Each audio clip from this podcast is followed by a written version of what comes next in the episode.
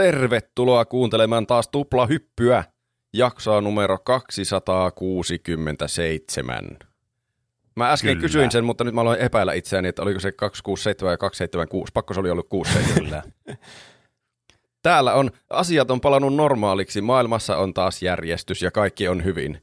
Juuso on palannut. Hei kaikki, Kyllä. kyllä. on kyllä mahtavaa olla takaisin täällä. Mm, kyllä, kiitos, että pääsit seuraamme. Kiitos, että Vaikkakin. pääsit tulemaan tänne. Mä kuuntelin sen viime jaksosta sen Roopen aiheen niistä ruokailuvälineistä. Ja mä okay. nauroin ihan hulluna. Mulla on vieläkin vatsalihakset kipeänä siitä. Okei, okay, hyvä. en tiedä, onko se minun vika. Eikö tämä podcast ole yhtä hauska silloin, kun mä oon tässä? Vai onko se se, että saa kuunnella silleen kuuntelijan näkökulmasta silleen, että aa, onko Ehkä. meidän podcasti aina näin hauska? Niin. Mä haluan uskoa tuota jälkimmäistä. Niin, Niin mäkin. Se on aina niin hauska. Kyllä. Mm. mutta joka... Kyllä, oli tullut kommentteja, että ihmiset oli ollut ihmeissään sitä aiheesta. Se oli mun mielestä hauskaa. se oli tosi hyvä. Kantti, siis, jos täällä on joku, joka ei ole kuunnellut sitä, kun on sivuuttanut sen vaan, että tämä ei ole kyllä mikään peli tämä aihe, niin kannattaa kuunnella se silti. Tää on hyvä, tämä on vaan tämmöistä omaan perseen kiilottamista, tämä on, alkuspeak. on kyllä. Täällä on Juuson lisäksi, täällä on myös Pene. Hei vaan kaikille. Hei, ja täällä on myös minä. Hei vaan kaikille. Mm. Tuplahyppi podcastissa me puhutaan joka tiistai itsestämme. Tai myös joskus peleistä, elokuvista, musiikista, popkulttuurin ilmiöistä. Meillä on aina kaksi aihetta, ainakin yleensä, kuten myös tänään, jotka tarjoaa meille meidän mahtavat Patreon-tukijat, joihin voit liittyä osoitteessa patreon.com kautta tuplahyppy. Mm. Siellä voi ö, eurosta ylöspäin laittaa minkä vaan summan meille, minkä uskoo meidän ansaitsevan rahallisesti, niin sitten saa kaikki lisäsisällöt. Siellä on meidän kaikki mainokset ja pre-showt. Äskenkin puhuttiin Kyllä. pre-showssa muun muassa hampaista, yllättäen, Juustoista. ja maailman matkaamisesta ja Mm. jopa eri lääkärityyppien itse, omasta itsetuntoarvosta. Mikä lääkäri on arvokkain lääkäri maailmassa? Mm. Peneen Musta tuntuu, mielestä. että tuo ei kysymys ei välttämättä selviä siitä, mutta se voi selvitä. Ei voi tietää niin kuin kuuntelee. Ei voi. Tänään on siis meidän Patreon-tukijat tarjonneet meille taas kaksi aihetta. Mm. Tauon jälkeen eh, Pene pääsee jatkamaan siitä, mihin viime viikolla jäi. Kyllä, meillä oli viime viikolla mielenkiintoinen aihe, missä minä ja Roope oltiin kahdestaan, ja tästähän kehkeytyi sitten loistava idea mun pääkoppaan tuossa ennen sitä aihetta, että sitten nyt kun Juuso palasi tänne. Mutta mä haluan vielä Juusolle paljastaa, kun Juuso ei tiedä mikä tämä on, niin että mikä tämä on kyseessä, mutta kyllä kuuntelijat varmasti tietää, mistä tänään puhutaan. Eh, Kyllä. Mutta sitä ennen eh, meidän pitää eh, käydä myös toinen aihe läpi. Juuso saa olla vielä jänni, Pitää jännityksessä, jännityksessä oman aiheensa verran, ennen kuin tietää, mitä Pene on suunnitellut. Eli mikä, Juuson aihe on Shadow of the Colossus. Joo. Mä en voi uskoa, että tämä päivä on vihdoin koittanut. Hmm. Koska Shadow of the Colossus on semmoinen peli, mikä on ollut varmasti kauiten mun backlogilla. Niin kuin, että Hmm. tämä peli pitäisi pelata. Tämä ei ole edes kovin pitkä. Se Niin. menee seitsemän tuntia, voi mennä allekin pelata se läpi. Sinä tykkäisit siitä varmasti. Se on niin kuin Breath of the Wildikin on ottanut siitä vaikutteita. Niin, kyllä. Se oli ilmaisellakin jossakin PlayStation Plusan tierissä ja kaikkea. Miksi sä Oliko pelaat? se Pleik- il- ilmaiseksi niin kuin Pleikka vitosella pelattavana? Ehkä myös silleen. Ehkä myös sille, koska mä, Pleikka nelosellehan tuli tämä Blue Pointin remake tästä pelistä. Joo. Mm. Ö, no mulla on, jo, mulla on se premium, se PlayStation Plus, niin jollakin tavalla mä pelasin sen ilmaiseksi. Jotenkin okay. sä sen pelasit. Jotenkin. en mä tiedä millä tierillä se oli. Ja kaikki, niinku, kaikki mitä mä tiesin tästä, että tämä on taidetta pelimuodossa. Tämä mm. todistaa, että pelitkin voi olla taidetta. Tämä on legendaariselta studiolta, Japan Studiolta ja Team Ikolta, jotka kaikki tekee mm. Pelkkiä mestariteoksia. Ja sitten, no tästä varmaan kaikki tietäisi, että tässä on niitä, niitä kolosseja, niitä jättiläisiä mm. Tyyppejä ja koko mm. peli vaan pyörii sen ympärillä, että sun vaan pitää tappaa ne kaikki 16. Ja jotenkin mä tykkään tuosta niin paljon tuosta konseptista, että ei ole niinku mitään pikkuvihulaisia, jota pitää niinku tiedätkö, että niitä mm. Tulee vaan semmoisia kopyypästä vihollisia hirveänä, kun sä matkustat niin, paikkojen kyllä. välillä, niitä vaan spavnaa sinne, ja sun pitää niitä tappaa ja kehittää jotain XPtä ja tälle. Vaan Eikö tässä siellä ole pikkuvihulaisia ollenkaan? Ei. Siinä on vain 16 uniikkia boss battleja, mitkä sun pitää voittaa, ja siinä on se koko peli. Mm. Aika hauskaa. Eikö kuulostakin aivan mahtavalta? Miksi sun pitää tuhota jättiläisolentoja? Mä tarinaan pääsin tässä lopussa. Ah, Mutta hyvä, okei. että sä kyselet kysymyksen. Se on niinku tässä tämä koko aiheen hyvä pointti on, että mä nyt kerron teille, miksi tämä on mahtava peli. Mm. Ja innostan toivottavasti kaikki, jotka tätä ei vielä pelannut, niin pelaamaan tätä. Tämä on semmoinen peli, mitä mäkin niin kuin, siis on pitkään miettinyt, että pelaisinko mä itse tämän. Mä oon siis kattonut tämän pelin alusta loppuun pelattavaan Aa, no niin. joskus kauan sitten. Mutta mä en ole sit itse saanut aikaiseksi pelata tätä peliä silleen niin kuin varsinaisesti. Joo. Mikä, mikä on Rope sun tekosyy? Mun tekosyy on, että mä en ollut siihen aikaan PlayStation-ihminen ollenkaan, kun tämä on tullut Mm. silloin alun perin ulos, että tämä on ollut mulle aika tuntematon asia koko elämäni aikana, paitsi nyt vähän, vähän tunnetumpi asia, kun mä oon päässyt tähän peliskeneen enemmän, mutta tämä on mun backlogilla aika kaukana vielä niin muista asioista, mitä mulla Mm. pitäisi pelata, niin mielenkiintoinen peli kyllä. Mm. Ehkä vielä mielenkiintoisempi nyt, kun sä saat tunnin sitä hypettää. Jep. Joo, mä, mä teen silleen, että mä sanon selvästi, että no niin, nyt mä spoilaan sitten tässä, jos tässä on jotain käänteitä. Ei tässä ihan hirveästi niinku tarinaa edes ole silleen, että Mm. Joo, siis tämä on tosi tämmöinen niin kuin kryptinen tämä ympäristö ja tarina. Tämä on tosi tämmöinen, mistä niin kuin myös niin kuin Dark Souls-pelit on saanut vaikutteita. Tämä Shadow of the Colossus. Ja tässä on tosi tämmöistä ympär- ympäristöllistä tarin- tarinankerrontaa tässä oikeastaan pelkästään. On Joo, tässä niinpä. jotain katsiineäkin. Mutta tosi vähän tosiaan, ja sitten kaik, tosi paljon jätetään tulkinnan varaan ja Mm. ihmisille keksittäväksi teorioita ja kaikkea. Siis niin kuin vaikka mä katsoin tästä YouTube-videota ja kaikki puhuu näistä hahmoista nimellä, että oh, se Wanderer teki sitä ja Momo oli sillä tavalla ja sillä, sillä mä, sitten mä oon niinku, öö, no mulle nuo vaan tuo poika ja sitten tuo tyttö ja sitten tuo hevonen ja siinä kaikki, niin. eikä niiden nimiä tyyliin mainita edes kertaakaan tai mitkä niiden väliset suhteet on. En tiedä mistä manuaalista ne on sitten lukenut ne tai, tai sitten en tiedä. Että niin, tämä on tosi simppeli ja tässä ei ole niinku paljon sitä itse tekstiä. Kaikki pitää tulkita Mm. sieltä, mikä on mun mielestä hyvä. Ehkä se on yksi asia, mikä tästä tekee semmoisen, että tämä on niinku mm. taidetta. Niin. Mm. Että se ei kerro sulle suoraan, että mitä kaikki asiat on. Niin, kyllä. Tässä kuitenkin pitää ottaa huomioon, että peli on ilmestynyt 2005. Että Niin, tämä oli kyllä siis niin kuin, tämä on hyvin semmoinen päällisin puolin hyvin moderni peli vielä nykypäivänäkin. Tämä on hyvin niin kuin aikaa elänyt. Mä en voi mennä näihin niin kuin pelimekaniikkoihin varsinaisesti sanomaan, että kuinka hyvin ne, kun mä en ole itse pelannut, mutta mä oon kuullut vähän semmoista, että ne ei ole ehkä ikääntynyt ihan niin hyvin. Jaa. siis kun mä, mä pelasin tosiaan tämän Blue Pointin, tämän remakein. Ja mä katsoin sitä niinku silleen graafisesti ja tälle oli sille mm, aika hyvän näköinen Pleikkari kakkosen peliksi, mutta siis tää on ihan täysin niinku remake. Että Niin. sitten kun mä niinku YouTubesta näin videota tästä alkuperäisestä Pleikkari kakkosen pelistä, Mm. niin mä ihan rehellisesti luulin, että mikä, niinku, että mitä, tuoko on niinku, että tuo näyttää joltakin niinku kännykälle tehyltä sille niinku fanin kopiolta siitä pelistä. Sille niinku, että se näytti ihan ässiltä ja se frame rate on ihan ässi, että siis käsittääkseni se gameplay ja se maailma ja ne bossit ja kaikki on niinku samanlaisia, mutta se Blue Pointin versio vaan niinku toimii niin kuin kuuluukin ja sitten se alkuperäinen on sitten se Jotkut tykkää mm. siitä alkuperäisestä, se on tunnelmallisempi. Siinä on sitä, että maailma näyttää vieläkin tyhjemmältä ja sumuisemmalta niin. ja kaikkea, mutta, Okei. Okay. Mutta mä sanoisin, että se johtuu niistä teknisistä rajoitteista, eikä sille välttämättä semmoinen pelkkä taiteellinen valinta. Mm. Mm. Joskin mä voin kyllä ymmärtää ton niin kuin mielipiteen tuommoiseen niin vanhoihin peleihin. Niissä on semmoinen oma charmi kyllä. Niin, se on kyllä totta. Tästä oli niin kans lukupiiri, joka taitaa olla meidän ensimmäinen lukupiiri tälleen pelistä. Mm, kyllä. On kyllä. Siinä mielessä harmillinen lukupiiri, että mulla ei tota, niin ollut mahdollista pelata tätä tämän lukupiirin aikana, mikä tälle annettiin. Sama täällä. Mutta aina ei voi voittaa. Ja niin, kyllä. Mutta hyvä ajatus kuitenkin oli tässä takana. Saa vähän kommentteja ihmisiltä, jotka on sitä pelannut mun Niin, kyllä. lisäksi. Aloitetaan jostakin perusteista. Eli tämä ohjaaja on Fumito Ueda, joka on siis tuosta Team Ikosta. Ja sitten Japan Studio on tässä ollut kehittäjänä myös sen lisäksi. Näillähän on kolme peliä, josta nämä tunnetaan, eli se Iko, Mm. mm. mistä tuo koko Jep. tiimi on saanut nimensä. Mm-hmm.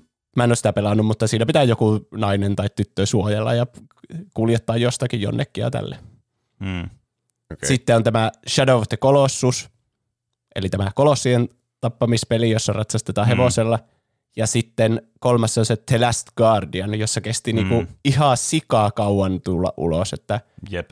Milloinhan se tuli lopulta, tyyli 2018 tai jotain. Joo, 2000, ei kun 2016 se taisi tulla. Okei, okay. mutta silti niinku yli kymmenen vuotta tämän jä- Niin, jälkeen.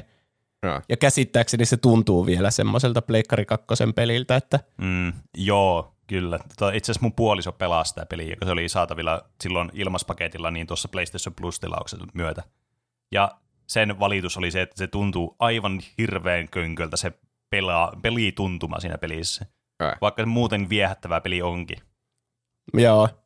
Ja se sama huono pelituntuma kyllä koskettaa tätä paljon, tätä, Joo, tätä Shadow of the Colossusta, että tätä pitää niinku ihailla aivan muilla meriteillä kuin tuolla niinku pelattavuudella. niin. Ai.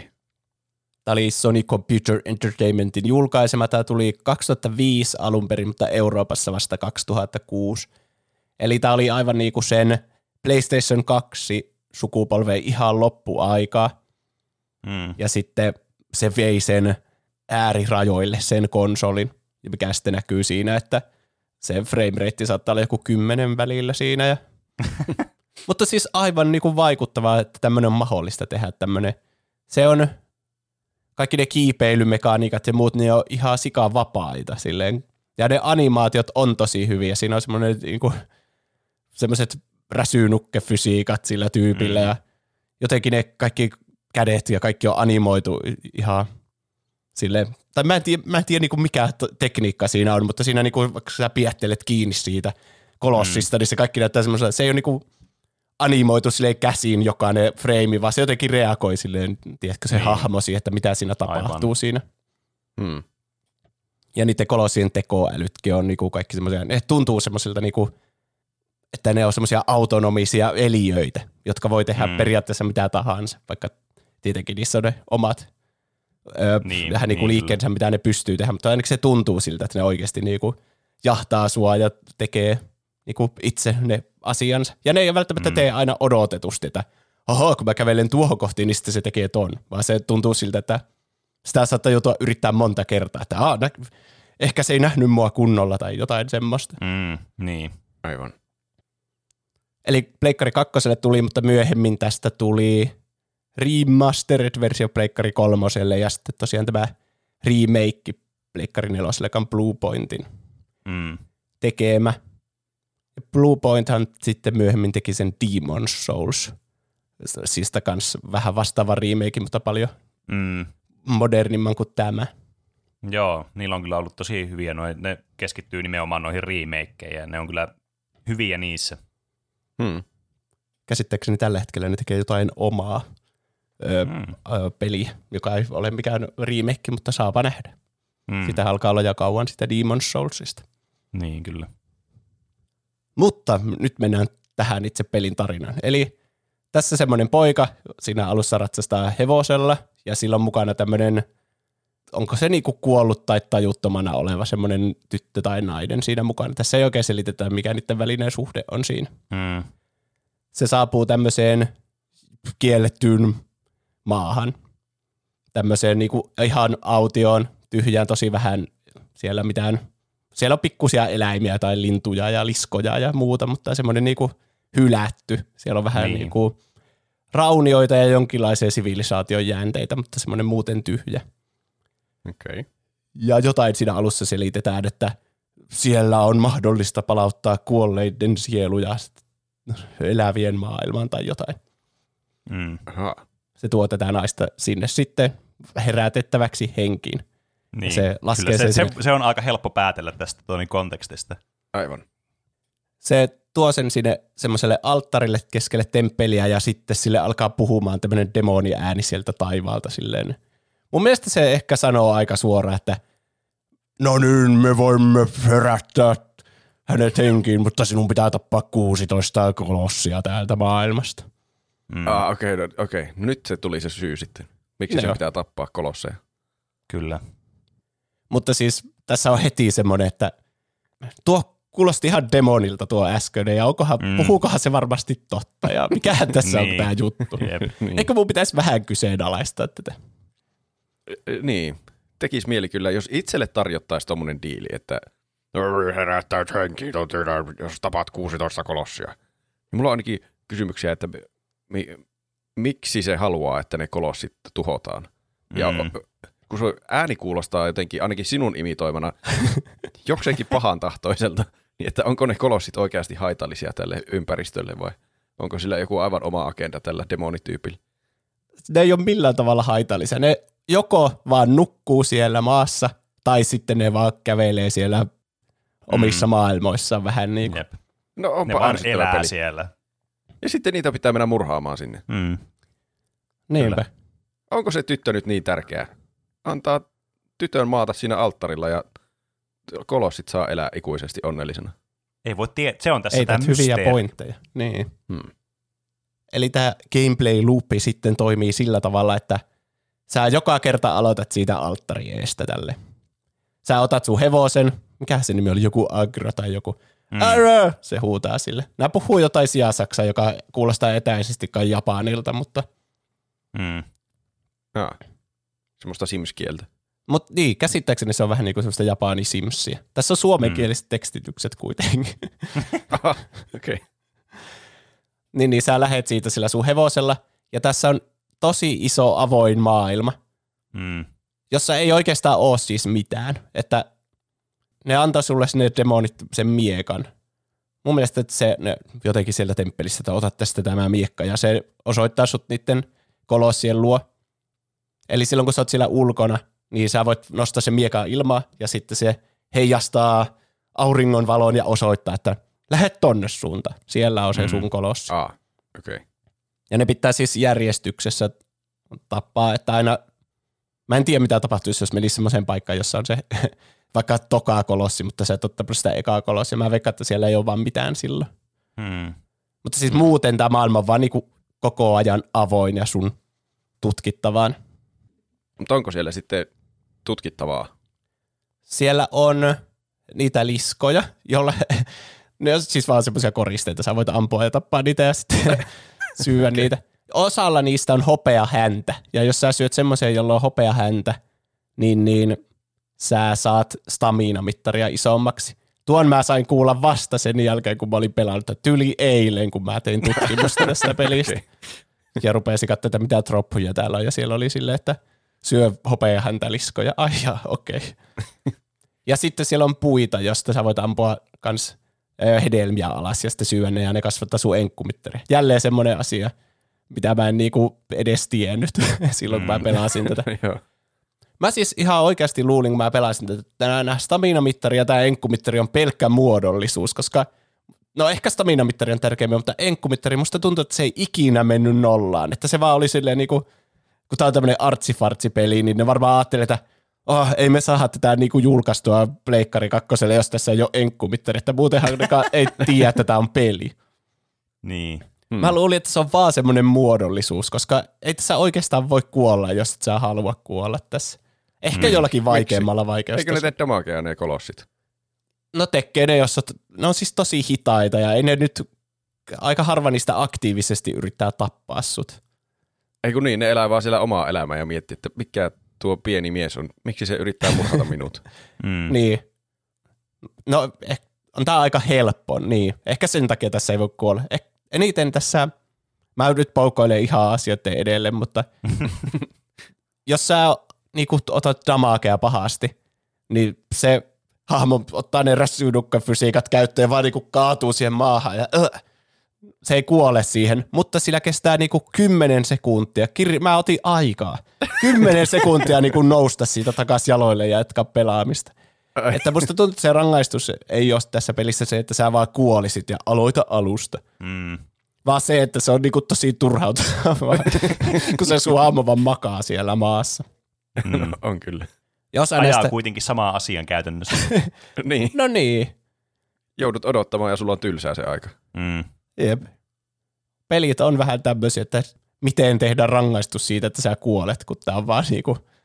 ei se ohjain voi antaa sulle mitään sähköiskuakaan, että tästä saat. Vaan jollakin Sinne tavalla pitää rangaista sitä pelaajaa odottamalla. Hyvä Älä idea. anna ideoita niin PlayStation 6.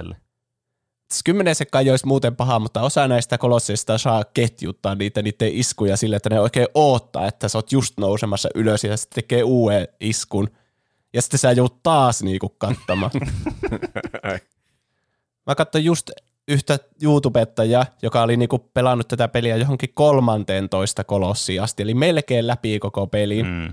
Ja sitten se justiinsa päätyi semmoiseen ikuiseen loopiin, että se niinku oli kaatunut ja sitten se hahmo nousi, sitä ei voi niinku ohjata mitenkään, että se vaan nousee siinä aikana sitten 10 sekunnin Niin. päästä ylös. Niin, niin heti kun se oli nousemassa, niin sitten tämä härkämäinen kolossi vaan niinku Mm. puski se uudestaan kumoon ja se oli semmoisessa kulmassa, että sillä ei ollut niinku mitään mahdollista väistä tai lähteä Niin. mihinkään siitä. Ja se jäi vaan semmoiseen loopiin niinku vangiksi. Wow. Ja mä, se poisti sen koko pelin ja katsoi YouTubesta sitten sen loppu, että sitä alkoi niin paljon ärsyttää. Tuo on niinkö, niinkö pelaisi jotakin semmoista tappelupeliä, jotain oikeasti hyvää pelaajaa vastaan, ja se alkaa juklaamaan sua jotain mm. siellä seinää vasten, mutta tuommoisella ultimate slow motion homm- hommalla, että se kestää ihan ikuisesti. Koko Niin. elämän sä vaan oot siellä ilmassa, etkä saa pelata. Niin. No jep. Ja mulla oli noita samoja turhautumishetkiä ihan tosi monesti tässä pelissä. Että hetki hetkeltä niin kuin ajateltuna, tämä ei ole välttämättä niin kuin semmoinen mahtavin peli ikinä. Mm. Tämä Niin. myyntipuhe, kyllä, kieltämättä tämä myyntipuhe ei ole vielä vakuuttanut mua, että mä lähtisin heti pelaamaan. Ja sen takia mä niin pelasin tämän silleen, että mä otin niinku yksi kolossi illassa. Ja mä niinku pakotin itse, että mä teen vaan yhden näitä illassa.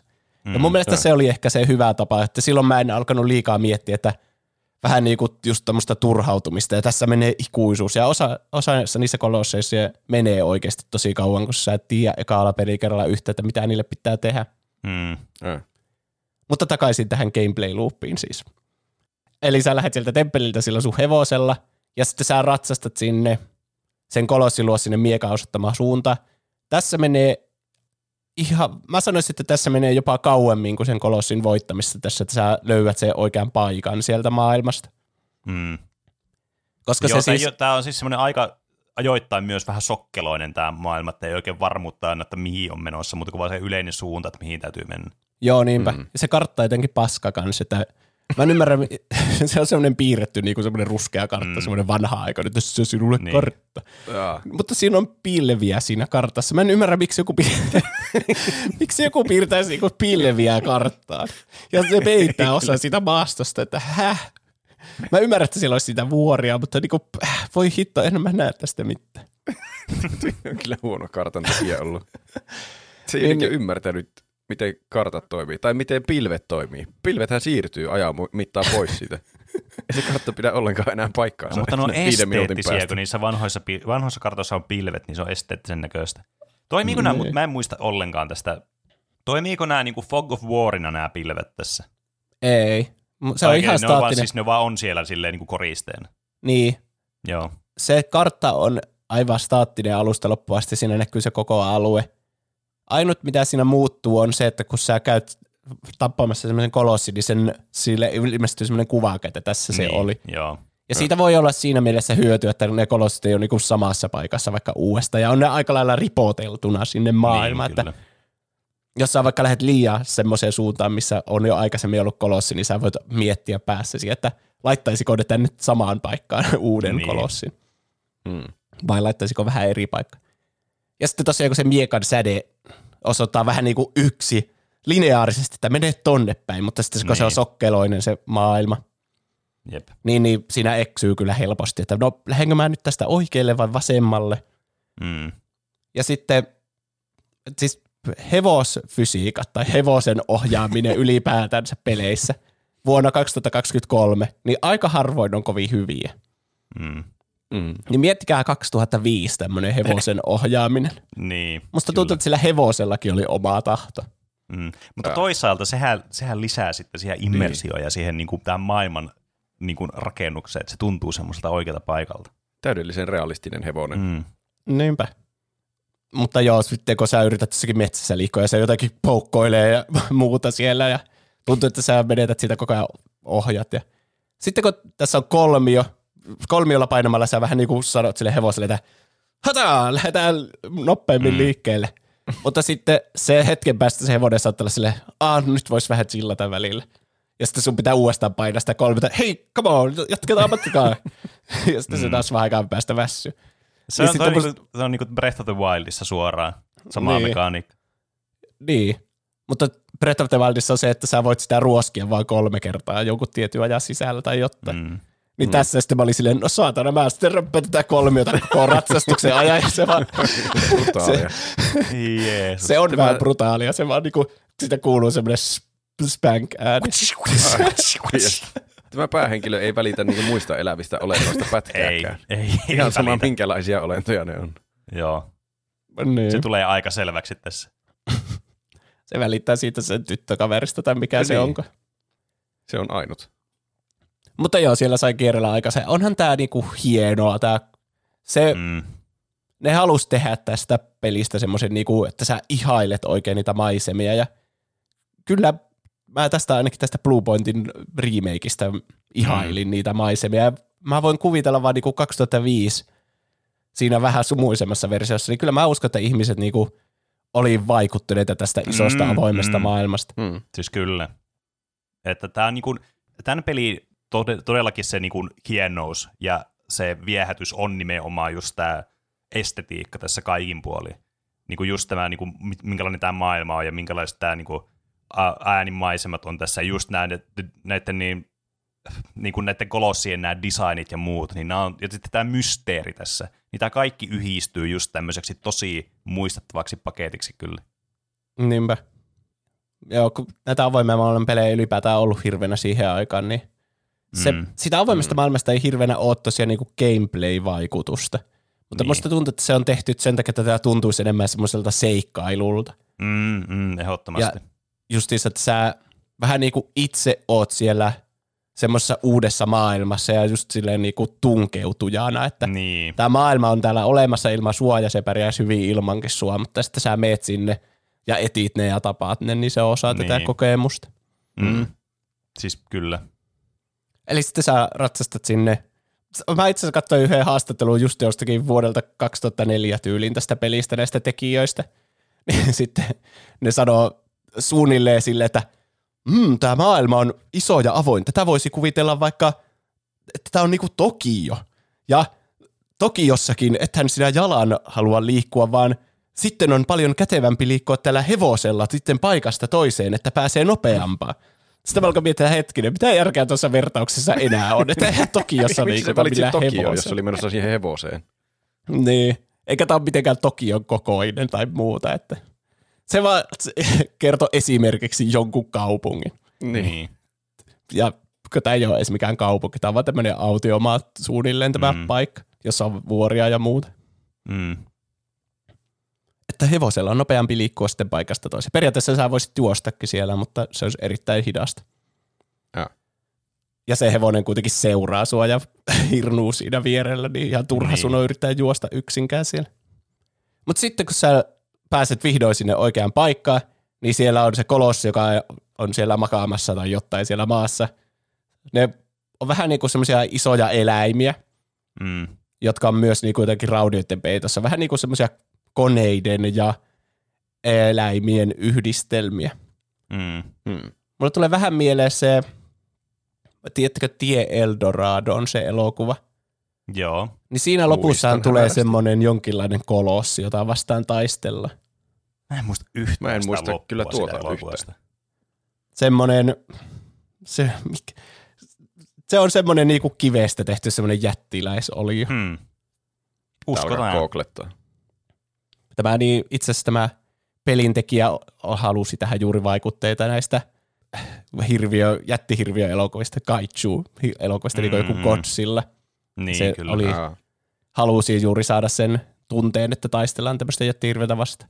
Niin. Ja kuulemma peleissä aikaisemmin niin taistelu tämmöisiä jättihirviöitä vastaan on eniten vaan se, sitä, että sä ammut niitä jostakin kaukaa. Mutta sitten tämä Mm. halusi sitä. Mutta se olisi paljon siistimpää mennä miekan kanssa niinku kiipeämään sitä ja hakkaamaan se sinne kyyti. Mm. onhan se kyllä, kieltämättä. Tässä on jousipyssy, mutta sä et jousipyssyllä kyllä voi tappaa näitä mitenkä. Siinäkin on yksi asia, mikä tässä on vaan muodon vuoksi, että tämä on niinku, että katsokaa nyt, tämähän on ihan selvästi peli, kun niillä bosseillakin on enkkumittarit. Mm. Mm. Ja siis kun sä ammut vaikka jousipyssyn nuolella sitä johonkin kohtaan, niin kyllä se niinku tavallaan menettää siitä enkkaa. Mutta se menettää niin vähän sitä enkkaa, että sä just ja just ehkä huomaat, että se menetti, mutta et sä voi, mä en usko, että mitenkään olisi mahdollista tappaa jousipyssyllä sitä Hmm. vihollista. Niin, aivan. Mutta jos se vähän menettää, niin eikö teoriassa, jos sä muutaman vuoden sitä läiskit sillä jousipyssyllä, niin se jossain vaiheessa sitten kaatuisi. Kyllä mä sitä yritin, mutta musta tuntuu, että ehkä se jotenkin vähenee koko ajan se damage, minkä se ottaa siitä, tai sitten jossakin mm. se loppuu kokonaan, että Niin, Aa. jep, tai sitten se myös palautuu takaisin. Se, jotain, joku kikka siinä on, että se ei ole mahdollista. Koska Okei. kyllä mä jossakin niistä turhaudia yritin räiskeä sen jousipyssyllä kuoliaksi. Mutta sitten sieltä nousee siis tosiaan tämmöinen kolossi, ne on kaikki uniikkeja. Jotkut on ihan valtavan isoja, jotkut seisoo kahdella jalalla, jotkut seisoo neljällä jalalla, jotkut on myös semmoisia pienempiä, niin kuin vaikka se Mm. härkämäinen, minkä- mä mainitsin. Jep.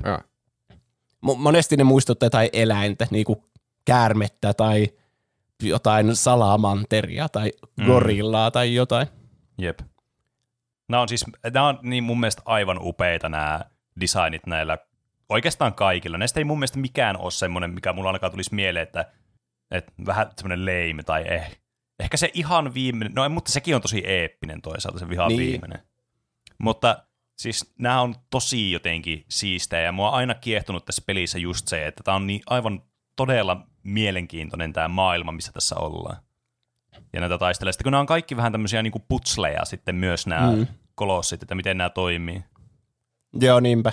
Joo, siis tähän, kun miettii, että 16 pitää tappaa näitä, niin se kuulostaa mm. isolta luvulta, jossa sitten varmaan jossakin vaiheessa tulisi semmoinen, tur, semmoinen ei turhautuminen, mutta ehkä semmoinen kyllästyminen, että jaa, numero 13, miten se eroaa numerosta 14. Niin, kyllä. Mutta nämä on kaikki niin erilaisia ja nämä kaikki voitetaan eri tavalla. Niin ei kertaakaan. Ai. Musta tun- tuntuu silloin, kun mä voitin tätä peliä, että ne loppu kesken, että olisi hyvin voinut jatkaakin. Mm. Että ei tuntunut mitenkään isolta numerolta 16 näitä. Niin kuin Pene tuossa sanoi, että ne on niin kuin putsleja, niin se ensimmäinen vaihe, kun sä löydät sen kolossin ja se nousee sieltä maasta ja alkaa huitomaan omalla miekallansa tai muuta, hä- häätämään sut pois sieltä, niin ensimmäinen vaihe on aina, että miten sä pääset sen kyytiin. Niin. Hmm. Näillä on semmoista karvaa näiden ihossa, jota pitkin sä pystyt kiivetä silleen vapaasti. Vähän niin kuin Breath of the Wildissa sä kiipäisit jotain semmoista seinää Niin. pitkin tälle, niin kuin ihan vapaasti. Ja sitten myös näissä on semmoisia niin, niissä enemmän niin kuin kivirakenteissa Mm. on sitten semmoisia niin kuin kohtia, mihin sä voit tarttua ja hyppiä niistä ylöspäin. Vähän Mm. niin kuin sille Uncharted-kiipeilytyyli. Joo. Niin, kyllä. Nuo kaksi tuli mulla eniten tästä ehkä mieleen tästä kiipeilymekaniikasta. Mm. Just varsinkin tuo Uncharted-kiipeily tuntuu sille, että joka pelissä on nykyään just niin tämä tapa, on. mikä tässäkin on. Siis tämä on peli kyllä se, tämä on peli. Tämä todellakin on, tää peli. peli. Mutta siis tämä todellakin on sellainen peli, joka, jolla on siis paljon ollut myös tämmöistä passiivista vaikutusta niin kuin tosi moneen peliin. Niin kuin sille, että sitä ei tule ajatelleeksi ollenkaan. On todellakin. Hmm. Niin kuin monella eri aspektilla just Mm. mm. liittyen avoimeen maailmaan. Ja tämä kiipeily oli yllättävä. Niin, yllättävä kyllä. mullekin. Ja sitten se, miten se syö sitä staminaa, niin se on niinku aivan niin kuin Breath of the Wildissa. Mm. Aa. Okay.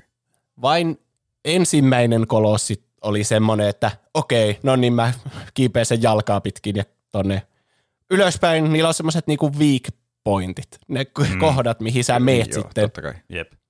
Silloin kun sä niinku oot tarttuneena siihen vihollisen karvaan sillä sun R2-näppäimellä ja painat neljätä, niin sä neljästä niinku huijat miekalla. Yleensä musta tuntuu, että siitä miekalla lyömistä ei ole oikeastaan missään muussa tilanteessa hyötyä kuin vaan silloin, kun sä oot tämmöisen weak pointin kohdalla. Se on vähän mm. sama kuin sä ampuisit jousipyssyllä silleen, että se menettää niin vähän, että sitä ei edes huomaa. Aa. Mutta sitten kun sä kiipeät sitten kolossin semmoiseen hehkuvaan siniseen kohtaan ja Mm. painat neljötä, niin se, tässä tulee semmoinen, se on tavallaan semmoinen minipeli, että sitä, siinä sun stamina-mittarissa on semmoinen rengas, siinä on niinku semmoinen ajoitus tärkeä, että se niinku no, kasvaa tälle semmoinen rengas, ja sun pitää just oikeaan aikaan niinku, ö, painaa uudestaan sitä neljötä, niin sitten se lyö sen miekan, ja mitä enemmän sä niinku teet sen oikeaan aikaan, niin sitten enemmän se ottaa vahinkoa sitten siitä se Mm. Okay. kolossi. Ja aina kun se ottaa vahinkoa tai ylipäätään muutenkin, kun se liikkuu siellä maailmassa, niin se vähän niin kuin riuhtoo tälleen niin kuin, vähän niin kuin joku, tiedättekö, kun koira tulee sateen jälkeen sisälle Niin, ulkoa. kyllä. Mm. Niin sitten jostain syystä heti kun se pääsee sisälle, niin sen on pakko ravistella itsensä niin kuin Niin, kuivaksi jep. sille, että kaikki tapetit ja muut menee ihan mutaan. niin samalla tavalla, kun sä näitä kolosseja yrität tappaa ja kiipeilet niitä pitkin, niin nekin alkaa sille niin kuin yrittää oikein kunnolla saada sut pois siitä kyyvistä. Ja joskus mm. siinä kestää hirveän kauankin jopa, että sä joudut, varmaan juuri liittyen tähän mahtavaan tekoälyyn, mikä näillä on näillä kolosseilla, niin joskus sä joudut ottelemaan aika kauankin, että sä, sä vaan katot, mm. että kun se sun hahmo siinä pitää kaikin voimin kiinni ja sä käytät sun koko stamina-mittari siihen, että sä et vaan lennä sieltä sen kyyistä jonnekin ja joudut kiipeämään ihan alusta asti uudestaan sen kyyti. Niin. Okei. Okay. Eli silloin kun se alkaa ravistella sua pois, niin sun pitää pitää kiinni. Kyllä. Niin. Ja Aika siis- siis... loogiselta kuulostaa, eikö vaan? Kuulostaa kyllä. Ja se, siinä on yksi aspekti, mikä kanssa pitää ottaa huomioon, että kun se stamina kuluu siinä, kun sä pidät kiinni siitä. Mutta mm. sä pystyt myös se, jossakin tietyissä kohti seistä siinä sen kyyvissä. Esimerkiksi mm. jos sä oot se selässä niin kuin tasaisella niin. Kohdalla, niin sä voit päästä siitä irti ja sitten sun stamina-mittari alkaa palata takaisin. Okay. Niin se, tämä peli aspekti tässä vähän niin kuin on se, että milloin sä pidät sitä kiinni ja vähän niin kuin varaudut siihen, että nyt se alkaa ravistella ja sitten milloin on tosi hyvä hetki niin kuin sitten iskeä sitä sillä miekalla. Mm. Mm. Aika harva, tuskin mikään näistä kolosseista on niin suoraviivan, että sä menet vaan sinne heikkoon kohtaan ja sitten pistelet sitä muutaman kerran ja se kuolee. Koska jos sä teet sitä vaikka kolmesti näin, niin, niin se vaihtuu sitten eri paikkaan. Että monesti sun pitää käydä kahdessa tai kolmessa kohdassa sitä kolossia. Mm. Okay. Ja sitten samalla ratkaista vähän niin kuin semmoisia pieniä muitakin pulmia, että miten sä avaat reitin siihen. Että sillä kolossilla saattaa olla vaikka just jotain sitä niin kuin semmoista rakennetta siinä sen kehon päällä, Niin, vähän niin kuin semmoista kivestä tehtyä tämmöistä. Mm. Jep. Niin, että joku estää sun, sä et pääse sen kättä pitkin, koska siinä on semmoinen kahle vähän niin kuin siinä mm. Mm. ympärillä, niin sitten sun pitää jotenkin ratkaista, että miten sä rikot sen siltä ensin. Mm. Monesti jotenkin mm. käyttämällä niiden kolossien omaa semmoista tyhmyyttä ja äkkipikaisuutta hyödyksi, että sä houkuttelet sen vaikka johonkin tiettyyn kohtaan tai lyömään johonkin tiettyyn kohtaan tai niin, muuta, Kyllä. joka sitten vahin, niin kuin hajottaa sitä sen omaa rakennetta siitä päältä sitten, mm. Mm. mikä Jep. avaa sitten sulle tien kiivetä jonnekin uuteen kohtaan sitä sen kehoa ja mennä pistelee sillä sun miekalla. Mm. Mm. Jep. Mä kyllä tykkään ajatuksesta, että ne on tuommoisia putsleja.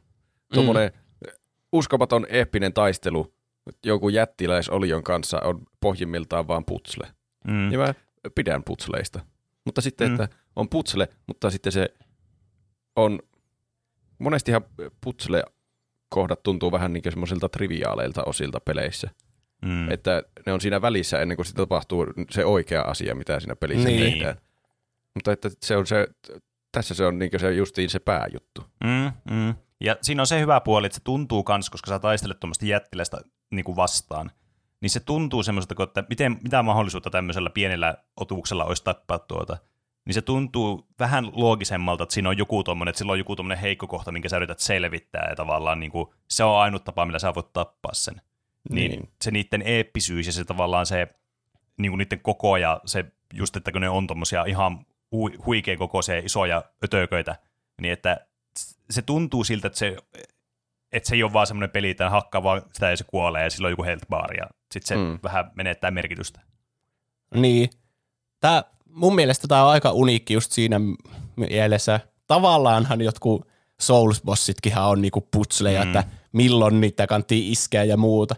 Niin, Mm. Mutta sitten tämä on, niinku, tää on ihan sataprosenttisesti niinku vaan, vaikka tämä näyttää tais- taistelulta, niin tämä on silti niinku pulman ratkaiseminen. niin kyllä. Niin. Koska si- niin sillä enkkumittarilla ei ole oikeasti mitään merkitystä. Se on vaan, että sun pitää päästä tuonne kohtaan ja tehdä niinku kolme tikarin iskua tai miekaiskua siihen kohtaan ja sitten se vaihtuu. Ne voisi ihan hyvin olla, sen ei tarvitse olla enkkumittari, se voisi vaan olla niin, silleen, että kyllä. niin kuin jossakin vitsin portalissa, että oh, sytytä kolme valoa ja sitten sä avaat oven. Tai vähän niin kuin, Niin. se, se on vaan muotoiltu siihen, että sulla on enkkumittaria sillä ja vihollisella on enkkumittaria, mm. sulla on stamina ja muuta, mutta niin. käytännössä sä ratkaiset niinku semmoisen, tämä ohjaaja itsekin kutsui niitä, että se on ottanut vaikutteita niinku Zelda Dungeoneista. Joo, Joo. Sä vähän niinku Niin, se ratkaiset huomaa. semmoisen siinä, samalla kun mm. sä Mm. taistelet sitä. Mm. Kyllä. Tämä on kyllä ha- hyvin tämmöistä niinku, tota, poeettista, että tämä on ottanut vaikutteita Zeldasta ja Zelda on ottanut vaikutteita sitten tästä. Joo. kyllä. Se, Ja mm, meillä oli joskus se aihe, se videopelien sukupuu. Mun mielestä siinä just kävi ilmi just tämä sama asia, että se alkoi muistaakseni Elden Ringistä ja sitten tietenkin Breath of the Wild ja tälle. mm, Ja sitten tuli tämä peli ja sitten sen tämän pelin taustalla oli sitten taas Zelda-peli. Että niin, Mm. kyllä. siinä on myös Siis- erittäin hyvä jakso nyt, kun kiilotetaan omaa pyllyä paljon. No näin se on, näin se on. Tässä Koko- siis, tä, Onko mä sanoisin, pyllyn, oman pyllyn kiinnottaminen oikein, kiillottaminen oikea sanonta. No, nyt se on. Joo. nyt, nyt se on. Me, meillä on. Meillä on valta ja voima. Ja me voidaan tehdä tämä. Mutta siis mitä mä olin sanomassa vielä kommentoimassa tuota niin helttibaari-asiaa, että kun se on periaatteessa turha lisää siinä vaan. Niin ainakin mun näkemys siinä on, silleen, niin kuin jos puhutaan puhtaasti esteettisestä näkökulmasta, silleen pelidesignista, niin siinä tulee myös semmoinen olo, tiekkö, että kun sä vaikka yrität ampua sitä nuolella ja se niin kuin, vähän niin kuin mukavasti menettää sitä enkkaa, mutta ei oikeastaan. Ja Mm. sitten kun sä pääset siihen heikkoon kohtaan ja sä pääset tiedätkö, tökkimään sillä miekalla sitä, niin se tuntuu sitä, että nyt mä oikeasti, niin kuin, mulla on mahdollisuus ja mä teen vahinkoa tähän massiiviseen Joo. olioon. Tuo on kyllä totta, se on niinku psykologinen asia. Niin jo. että se tuntuu mahtavalta saa sitä enkkumittaria hirveällä vauhilla Mm, alaspäin, sitten kun sä oikeasti pääset sinne. jep. Ja sama sillä sun enkkumittarilla, kun se kuoleminen on mahdollista, vaikkakin aika epätodennäköistä, niin, niin että tämä tuntuu semmoiselta hektiseltä asialta, että Mm, portalissa, kun sä ratkaiset pulmaa, niin sä jäät sille miettimään, että niin. "Hmm, tuo laaseri menee tonne, ja sitten kun mä laitan ton laatikon tuohon, niin sitten sä vaan niinku saatat seistä paikalla ja kateella ympärillä, mutta tässä on koko ajan semmoinen se taistelun tunne koko ajan on päällä. Mm, niin, Niin, kyllä. Samalla kun sä ratkaiset sitä, niin se tuo ihan jonkun uuden tunteen siihen sitten. Mm, jep. Ja sitten tosiaan niin, mä yritin ihan huvikseni niinku tämän, siitä on nyt, se oli ennen mun taukoa, kun mä pelasin sitä loppuun asti. Tätä kahden viikon tuplahypystä pois olemistaukoa, eli ainakin mm. kaksi viikkoa sitten, kun mä pelasin tämä peli loppuun asti. Niin. Mä yritin huvikseni, niinku, että muistanko mä kaikki 16 näistä, että mitkä ne oli, koska nämä on niin erilaisia. Mm. Ja mä muistin 14 näistä 16. Se on kyllä Ja mun hyvin. mielestä se oli aika hyvin, että nämä on niin sen verran kuitenkin muistettavia erilaisia. Joo. Ja sitten kun mä tarkistin, että mitkä ne kaksi oli, niin mä olin silleen, aah, totta kai tuo, niin joo. Mm. Mm. Että nämä on, kaikki näistä on niin erilaisia ja sitten se niiden ratkaisutapa on niin erilainen, että vaikka sulla on jo, sä et saa tässä itemeitä muuta kuin post-gameissa saat sitten jotain erilaisia itemeitä, mutta tässä niinku päätarinassa et saa niinku uusia aseita, joilla sä ratkaiset näitä pulmia tai avaa uusia mekaniikkoja tai muuta. Sulla on aina mm. sun miekka ja jousipyssy ja se hevonen, Mm. mutta sitten ne areenat ja ne kolossit vaihtelee, missä sä oot. Ja sitten sä voit uusilla jännittävillä tavoilla käyttää niitä hyödyksi siinä taistelussa Mm. ja Mm. siinä bossin ratkaisemisessa. Ja ne on niin erilaisia joka kerta. Mm. Jep. Tuo kuulostaa kyllä tämmöiselle ihmiselle, joka ei ole ikinä pelannut tätä peliä, ja mä oon vaan nähnyt vilaukselta jotain niitä kolosseja, niin kuulostaa jotenkin käsittämättömältä, että on 16 ihan niin erilaista ratkaisua Mm. isolla olennolla. Mutta mun pitäisi varmaan vaan nähdä ne, niin sitten mä Niin. tietäisin, että ah, onhan tuo ihan erilainen kuin tuo edellinen. Niin, siis kyllä se on myös tämän pelin niin kuin, hienouksia justiinsa, että kuinka niin kuin, just uniikki peli tämä on ja semmoinen niin kuin, just varsinkin tietysti tuohon aikaan se oli todella ainutlaatuinen peli, kun tämä tuli, mutta siis, että tämä vieläkin on semmoinen, tiedätkö, tämä erottuu joukosta tosi hyvin tämä peli, just tämän niin kuin, designin puolesta ja miten tämä niin kuin, peli toimii ja minkälainen tämä on ylipäätänsä niin kuin, silleen, katsottuna niin kuin, isolla linssillä. Et Tämä on, siis, tää on ihan syystäkin tästä on tullut tämmöinen klassikko tästä pelistä. Että ei tätä niinku turhaa hehkuteta, vaikka tässä joitakin gameplay-asioita on ehkä, jotka ei niinku niin, sanotaanko semmoisia niinku nykypäivän niinku gameplaytä vastaa välttämättä. Mm. Niin. Ja siis ne, jos et sä ole kuullutkaan ikinä, että minkä näköisiä ne kolossit on, tai et tällä hetkellä ole googlannut niitä, niin ne on siis tosi erilaisia mm, keskenään. Mm. Että esimerkiksi sä aloitat siitä, että okei, tuo on tämmöinen kahdella jalalla kävelevä normaali kolossi, minkälaiseksi niin. sä voisit ne kuvitella. Sä kiipet sen jalkaa mm. pitkin ja sinne keholle. Mutta entä sitten yhtäkkiä, kun se, sillä ei olekaan semmoiset jalat, mitä pitkin voi kiivetä, vaan se, sillä on semmoiset kaviot vaikka. Mm. Niin mitä niin. sä seuraavalla teet? Ja sitten osa näistä kolosseista osaa lentää. Niin mitä mm. helvettiä mä teen? Tai osaa veden alla. Mm. Hmm. Tämä osaa uijakin tämä tyyppi, sen mä unohdin mainita. Ah, vesikenttiä. Vesikenttiä, niin kyllä. kyllä. Ei osaa, osaa tämä sukelta vähän niin kuin pinnaalle, mutta ai vitsi, mulla tekisi mieli käydä nuo kaikki kolossit yksi kerrallaan läpi ja kertoa, miksi ne on niin mahtavia. Mutta siis osa on semmoisia, mulla tulee mieleen vähän niin kuin Zelda noissa Breath of the Wildissa ja Tears of the Kingdomissa niin kuin ne hienoimmat boss battleet, vaikka mm. siinä Breath of the Wildissa, kun sä jahtaat niitä lohikäärmeitä esimerkiksi ja lentelet mm. siellä ja muuta, niin, niin semmoinen, niin että tulee semmoinen tunne, että tämä mitä mä teen tässä on ihan helvetin eeppistä ja mä oon mm. ihan paras ikinä, kun mä pystyn tähän, vaikka tietenkin se peli on suunniteltu silleen, että niin, sä ajaudut kyllä, siihen kyllä. tilanteeseen. Mm, mutta sehän on aivan mahtava tunne ja se on hienosti onnistunut pelillä silloin, jos se saa tämmöisen tunteen aikaiseksi. Onkin. Niinpä. Ja siis se, os, mulla oli ehkä kaksi semmoista. Mä en mitään katsonut netistä, että miten ne voitetaan.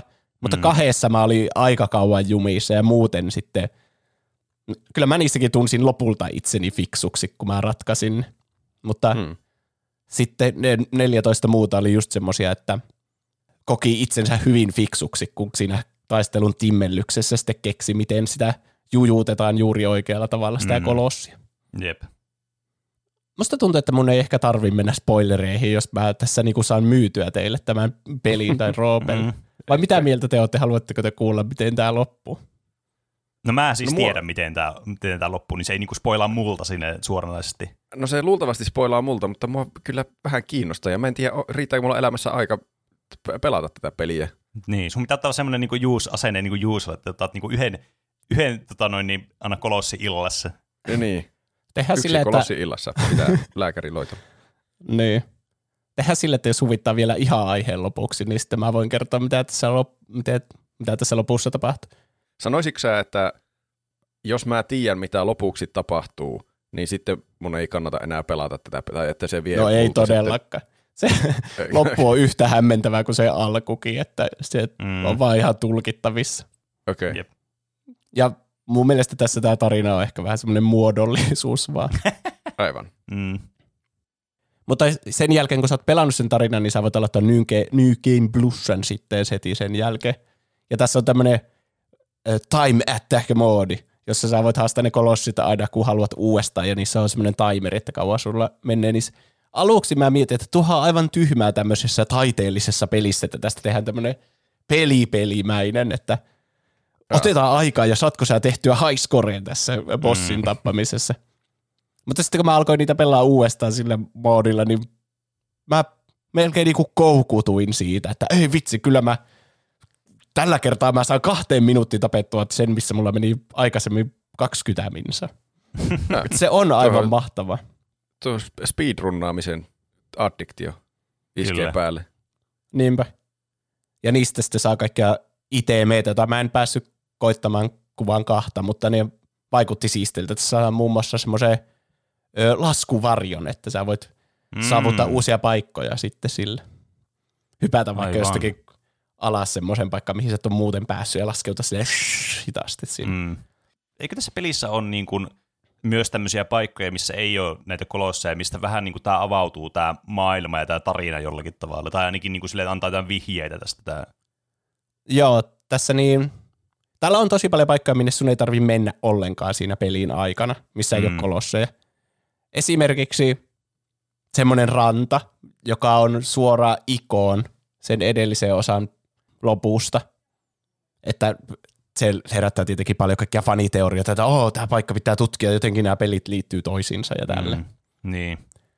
ja sitten semmoinen alue, minne sä näennäisesti et mukaan pääse, ja se näytetään siinä ihan viimeisessä kohtauksessa. Niin. Mutta oikeasti sä pääset sinne, jos sulla on ihan helvetisti staminaa, että sä vähän niinku löydät kaikki liskot ja pelaat tämän pelin monta kertaa, niin sä voit saavuttaa sen semmoisen salaisen paikan kanssa tässä. Niin, Okei. kyllä. Ja sen lisäksi tässä niin mä katsoin, kun on semmoinen yli kymmenen vuotta ö, vähän niin kuin aktiivisena ollut Reddit-lanka, jossa ne yrittää löytää semmoisen niin kuin viimeisen salaisuuden tästä pelistä, Hää. Mitä ei ole ikinä löydetty. Ja sinne niin kuin keksitään ihan villejä teorioita ja osa niistä on tosi uskottavia ja ne niin kuin koluaa tämän pelin niin kuin aivan läpikotaisia löytää uusia juttuja ja ne vähän niin kuin uskoo, että on vaikka joku 17 kolossi, joka jos vaan tekee oikeat asiat oikealla tavalla ja Ai, ai. oikeissa paikoissa, niin sen voi löytää. Just Toi on semmoinen, niin niinku, just mitä tota, noin lapsena aina, niin tuli tämmöisiä tornareita jostain. niin. siis just semmoinen, niinpä.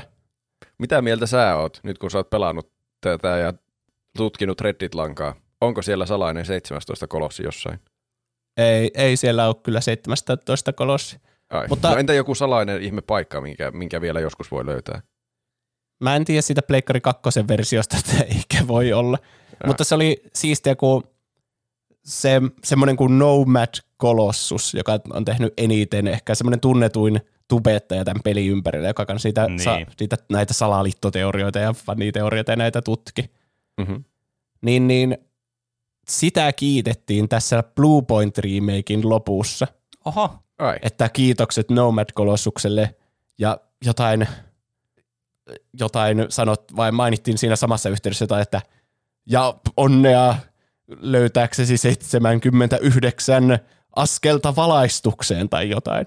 Ja sitten kaikki nämä, jotka on siinä alkuperäistä Pleikkari 2 pelistä niin etsinyt vuosikymmeniä niitä mm. salaisuuksia, niin oli heti sille, mitä? Onko tässä Blue Point remakeissa salaisuuksia? Mm? Mitä nuo tarkoittaa nuo 79 askelta valaistukseen? Niin ne on lisännyt siis tähän remakeen niin semmosia aivan niin kuin näkö, näkymättömiä esineitä sinne maailmaan, jonka sä voit poimia. Ihan randomista kohdasta, ja näitä on ilmeisesti 79. oho. Ai. Mä löysin sattumalta yhden niistä ja oli sille, että mitä tää tekee, mutta se ei tehnyt mitään. Nyt, Ai. vaan jälkikäteen mä sain kuulla, että se ei tule mitään, yksi kautta 79. Se on vaan semmoinen, että sä voit poimia sen maasta ja siinä se. Niin, Okei. aivan. Niin jos nämä kaikki löytää, niin sieltä aukeaa semmoinen ovi, mikä niinku kaikkien niiden Reddit-lankojen kymmen, yli kymmenen vuotta kestäneen tutkimuksen niinku perusteella oli, että tämä ovi pitää jotenkin avata. Niin tässä Blue Niin. Point remakeissa, jos sä kerät ne 79 juttua, niin sä voit avata sen vihdoin. Ah. Siellä ei Aika ole uutta makea. kolossia, mutta siellä on yksi asia, mitä ne oli teorisoinut paljon, ne tyypit siellä. Että vähän niin kuin ne tähän remakeen kuitenkin toisen vähän niin kuin sen salaisuuden, mitä sillä Redditissä oli etitty sitä Pleikkari 2 versiosta. Siis tuota mä arvostan todella paljon niin kuin näiltä pelin kehittäjiltä tai tätä Blue Pointilta, joka on tehnyt tämän remake. Että mm. just tavallaan pidetään myös sitä samaa niin kuin henkeä yllä. Että ei pelkästään tiedä, kun tehdään se sama peli uudestaan, vaan sille, että no niin, tässä tämä on. Vaan niin kuin tehdään se sillä tavalla, että siinä pysyy se samanlainen se fiilis ja tuntuma ja semmoinen niin kuin se sielu tavallaan. Että se tuntuu mm-hmm. siltä, että okei, tässä on tämmöinen mysteeri ja tämä on todellakin mystinen, täällä on tämmöistä salaisuutta, yes. Niin sehän on niin kuin tavallaan yksi tämän peli alkuperäisen hienouksia myös just, että tämä on niin mystinen tämä peli. Ja edelleenkin toki mystinen. Ja tavallaan toi niinku vielä entisestään niinku lisää sitä, miten sitä kuvailisi. Nää, ainakin näiltä niinku huomaa, että nämä kehittäjät on todellakin niinku tehnyt tätä semmoisena niinku intohimo-projektina myös. Niinpä. Niin kyllä, jos Jep. ne on seurannut tarkoin tuota, niin pelin communityn meininkiä. Mm. Eh, ehkä ollut jopa mukana siellä, kuka tietää. Mutta et, ihan hauska, että ne on toteuttanut tuommoisen mysteerin Mm, mm, tuonne, mitä on spekuloitu. Kyllä. Niin, siis tuo on just tämmönen, se on ihan mahtava tilaisuus on tehdä tommonen. Joku, että toteuttaa jonkun pelissä, mitä, mitä niin kuin on toivonut siellä, että niin, se olisi totta. Kyllä. Ja oikein Mm. niin kuin melkein uskonnon perustanut sen ympärille, niin No on niin. vähän niin kuin voinut osaltaan vähän niin kuin täyttää sitä niiden tarvetta siinä. Jep. Ja sit, mulla tulee mieleen just niistä teorioista vähän niin kuin GTA 5, kun oli niitä alieniteorioita ja sitten niitä siellä vuorella Mm. oli niitä hieroglyfejä, jonka selitystä ei ikinä saatu selville. Niin, kyllä. jonkun pitäisi vaan tehdä peliin semmoinen salaisuus, mikä on totta, joka on ihan helvetin vaikea kestää 20 vuotta selvittää. Jep. Niin. Koska monesti näissä on just se, että vaikka kuinka lähellä ne luulee olevansa ne Redditin tyypit, niin ne ei siltikään ikinä oikeasti löyä mitään hirveää ihmeellistä. Mm. Mutta otetaan nyt näitä ihmisten lähettämiä kommentteja tähän lukupiiriin. Syyspeikkonen laittaa, tämä on legendaarinen. Musiikki pitää pelin tunnelman aina katossa. Tykkään tästä pelistä myös paljon, koska siinä on koko ajan semmoinen haikea, mutta samalla eeppinen tunnelma. Kaikki tappelut on keksitty niin hyvin ja jokainen on kiehtova. Tähän peliin palaa mielellään uudestaan ja uudestaan, mutta yleensä odotan sen verran, että unohdan, miten olennot voitetaan, niin saa taas pähkäillä hikihatussa. Ihana peli. Hmm. Joo, musiikit on kyllä hyviä. Tässä tulee just semmoinen, just se musiikki on välillä semmoinen synkkä ja sä vähän niin kuin se musiikki kertoo sulle, että tämä ei ole mikään paras asia tappaa näitä kaikkia kolosseja. Niin. Jep. Joo. Mutta sitten kun sä kiipäät niitä ja oot ihan helvetin korkealla sillä sun pienellä hahmolla ja se musiikki muuttuu eeppiseksi, niin kyllä siinä on myös se, jes, täältä pesee, nyt mä näytän sulle tunne, mikä tulee. Niinpä. Sitten Ansku Kos laittaa, tämä on yksi kestosuosikeistani, kestänyt hyvin aikaa ja alkuperäinenkin julkaisu näyttää edelleen upealta. Jokaisella kolossilla on aina erilainen heikkous ja niiden löytämiseen tarvitaan niin kärsivällisyyttä kuin hyviä hoksottimia. Joo, kolossien jäljittämisessä ja niiden löytämisessä on vahva seikkailun maku eikä tunnu koskaan puuduttavalta. Ja kun viimein saat kiskottua itsesi jättiläisen päälle ja lyöt miekan sen otsaan, olo on kuin satujen sankarilla. Onko niitä vaikea löytää, niitä kolosseja? Öö, no kyllä siinä menee aikaa. Kyllä siinä menee vähän niin kuin kauemmin kuin sen kolossin voittamisessa. Mm. Niin, Usein. Niin, kyllä.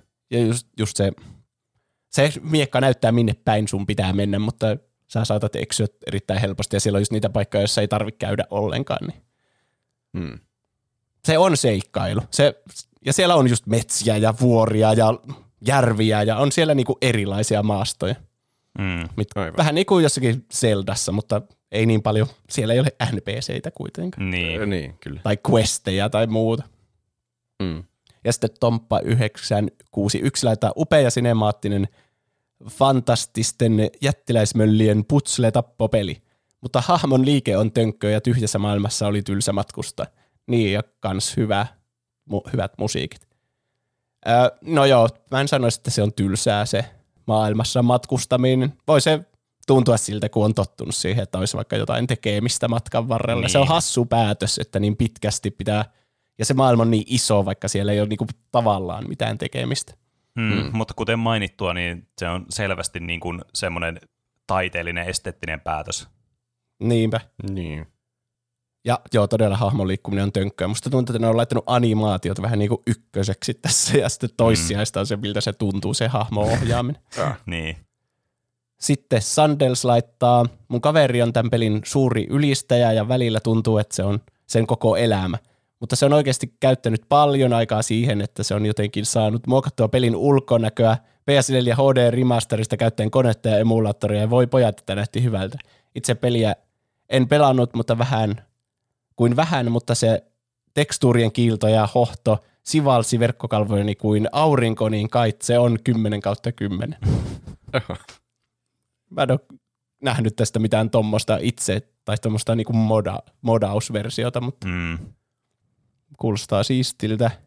Sitten Jefu laittaa vaihteeksi semmoinen peli, mikä on jäänyt itseltä kokematta, mutta ehdottomasti semmoinen, minkä todella haluaisin kokea. No mulla on muutenkin monet todelliset pleikkariklassikot jääneet kokematta, että joo. Tästä pelistä on kumminkin tiennyt sen alkuperäisen PlayStation 2-version julkaista lähtien, ja se on aina näyttänyt sellaiselta, että tästä pelistä mä saattaisin jopa todella pitää. Erään kaverini livestreamin sen ensimmäistä läpypeluista tuli seurattua tästä, mutta en ole en tullut koskaan hommanneeksi nyt jälkeenpäin. On kaduttanut, etten ole tätä ostanut. Täytyy etsiä tämä PS4 uudelleen tehty versio jostain käsiin. Eli tässä on taas tämmöinen, joka tietää ja ajattelee, Mm. että tämä pitäisi pelata, mutta ei ole siltikään pelannut. Niin, kyllä. Yleinen backlog-peli. Jep. Vaikuttaa olevan kyllä. Allu Allu laittaa, voi pojat, tästä pelistä minulla on tunteita. Pari vuotta sitten kävi niin, että minun opiskelijat antoivat penkkaripäivänä matikan opeillen, eli miulle lahjaksi PS-lahjakortin. halusin antaa lahjaa vähän takaisin, joten tein kallupin siitä, että mitä peliä pelaisin. Tekisin siitä sitten videon YouTubeen. Shadow of the Colossus voitti. Pelin Hmm. tunnelma ja miljö vaikuttivat kiinnostavilta, mutta pian pelin kiipeilymekaniikat alkoivat minua turhauttaa. Pelihahmo hoiperteli kuin olisi juuri pyörinyt tukkihumalaa ennen pelisessiota. Sitten kun olin liian monta kertaa tipahtanut kolmannen kolossin kyydistä, rakekuittasin peliä ja jätin videon kesken. Vähän se kyllä harvittaa, että kohtelin herttaista lahjaa noin ja tuotin pettymyksen niille, jotka tuota peliä toivoivat. Tuo itse asiassa tuo kolmas kolossi oli mullakin se, semmoinen, mikä aiheutti paljon vaikeuksia siinä, että Mm. se on Mikä jotenkin... se on se kolmas? Ö, Onko se spoileri? Ei. Se kolmas kolossi on tuo, mikä esimerkiksi tuossa lukupiirin ky- kysymyksen kuvassa, siellä on tämmöinen iso ase. Ja se on- okei. Niin joo, joo. Ja sitten kun se, no sitä asetta pitkin kuuluu kiivetä siinä. Ja se on Joo. just sille, että se heiluu hirveänä ja nämä mekaniikat on vähän kökköjä niin, että ei ole mitään semmoista sataa varmaa tapaa pysyä siinä sen kyydissä. Ah, okei. Okay. Niin sitä saa yrittää aika monesti. Just tommoset on ehkä vähän turhauttavia, mutta, Mm. mm. mutta ei ole tosiaankaan niin kuin, että kaikki kolossit olisi semmosia, että tämän kolmannen kolossin voittamistapa on just tommonen, että saa olla aika kärsivällinen siinä. Niin. No joo. Tuntuisi, niin. Mä en halua alkaa kritisoida tätä peliä ilman, että mä oon ikinä itse pelannut sitä, mutta tuntuu, että jos on niin selvittänyt tavallaan oikean ratkaisun pulmaan, niin sit se on ärsyttävää, jos se ei toimi se ratkaisu, vaikka niin. se on Niin. oikea ratkaisu. Joo, niinpä tuo ehkä just täydellinen esimerkki siitä, että, että sä tiedät, mitä sun pitäisi tehdä, mutta sitten saatana pysyä paikalla hetki, kun mä yritän kiivetä tässä. Jep. Ja sitten vielä Krovis laittaa ensikosketus tähän peliin oli noin 10 vuotta sitten, ja silloin en osannut odottaa, että tässä tulisi, tästä tulisi olemaan yksi kaikkien aikojen suosikkipeleistä. Erityisesti pelin synkkä värimaailma ja mystinen tunnelma vetosi nuoren Krovikseen heti, hahmoista ja tarinasta halusi tietää lisää, ja tavallaan pelissä kiehtoo se, että se jättää paljon asioita pelaajan tulkinnan varaan. Peleissä ylipäätään rakastan bossitappeluita ja tässä pelissä sellaisia riittääkin. Muistan, että joku pieni nelijalkainen kolossi oli inhokki, sen kanssa tuli tapeltua ja heitettyä ärräpäitä turhan paljon. Mutta ai että se tunne, kun opit, miten mikäkin kolossi toimii, löydät sen heikon kohdan ja hetken aikaa olet mahtavampi kuin nuo jättiläiset. Pelin soundtrack tukee tunnelmaa tosi hyvin. Ah, ne kylmät väret, kun pääset kolossin selkään ja alkaa raikaamaan mahtipontinen eeppinen musiikki. Muistan kyllä, että ajoittain pelin ohjattavuus oli jotenkin turhauttavan tönkkö, ja jotkut kolossit koetteli hermoja, eli täysin saamaton peli ei ole, mutta mikäpä peli olisi virheetön. Mm. Mutta overall mahtava peli, jos jotain arvosanaa heittäisi Shadow of the niin, Colossukselle, niin antaisin 9 kautta 10. Joo, musta tuntuu, että näistä kaikesta mä voin allekirjoittaa tosi monet näistä ihmisten kommenteista ja vähän niin kuin, tässä tulee se, ja toivon, että tästä aiheesta tulee ilmi se, että minkälainen peli tämä niinku on, että ei pelimekaanisesti aivan täydellinen, mutta kuitenkin joka hetki on erilainen keskenään. Ja sitten Mm. Hmm. se on tosi uniikki se tapa, että miten siinä on vaan ne avoin maailma ja vaan ne boss battlet, eikä mitään täytettä. Ja sä, miten sä taistelet niitä, ne on enemmän pulmia kuin Niin. mitään normaaleja boss battleja. Ja, Hmm. ja kuinka tässä se, kuinka hienolta kaikki näyttää ja eeppiseltä ja muuta, niin välillä menee sen vähän niin kuin pelattavuuden edelle. Mutta Mm, tässä on luotu semmoinen omanlainen, se on varmasti myös tarkoituksella, että sä tunnet itsesi semmoiseksi heikoksi, ja jos äh, sut lyödään kumoon, niin sulla kestää kauan nousta Niin, ylös, mutta, Kyllä. Mutta se ehkä tekee vielä paremman siitä tunteesta, kun sä vihdoin nouset ylös, ha, voitat sen kolossin, sä saat harhautettua sitä ja kiivettyä sinne huipulle ja pidät siinä Mm. kaikin voimia ja susta minä ihan, ihan pikkuinen milli sitä vaan jäljellä ja sä nostat sun miekan vielä viimeisen kerran ja, push, ja sitten sä voitat sen ja se jättiläinen kaatuu sieltä. Niin ehkä se on tarkoituksella, että se luo semmoisen tunteen. Mm. Ehkä. Kyllä. Kyllä toi ainakin toi selitys, niin kuin pelkästään jos tämä pitäisi niin kuin jollakin tavalla selittää tämä peliä, niin tuonko selityksen olisi laittanut johonkin myyntipuheeseen, niin olisi ollut välitön Kyllä. 10 kautta 10 IGN-arvio. Pelin Kyllä. takakanteen voi tuon lainauksen laittaa. Kyllä. Tuplahypy Juuso sanoi näin. Niin. tehdään sille, että jos ihmiset haluaa jutella spoilereista, niin sitten sitä voi jatkaa sitä keskustelua Discordin puolella, kunhan, voi, Kyllä. kunhan muistaa laittaa Okei. sen spoilerivaroituksen siihen, mutta Näin on. Et paljasta tässä, miten tämä loppuu. en. En mä näe sitä ehkä tarpeelliseksi. Pelatkaa Niin. tämä peli ja kokekaa se itse. Ei sillä oikeastaan ole hirveänä merkitystä edes Okay. miten se loppuu. Zaram kum! Minä olen museon johtaja Zebras Karak ja toivotan teidät kaikki tervetulleeksi Kaksoiskansallismuseon uudelleen avajaisiin. Avajaisten kunniaksi toivotan tervetulleeksi kaupunkimme pormestarin Terho Karatskakkarin. Kiitos, kiitos museon johtaja Karak. Zaram kum ja minunkin puolestani tervetuloa kaikille tasapuolisesti rakkaaseen kaksoiskansallismuseoomme. Muun muassa museon johtaja Zebras Karakia on kiittäminen tästä tilaisuudesta, kun voimme yhdessä juhlistaa kansojemme historiallista yhteiseloa sitä symboloivassa kolme E-siivessä.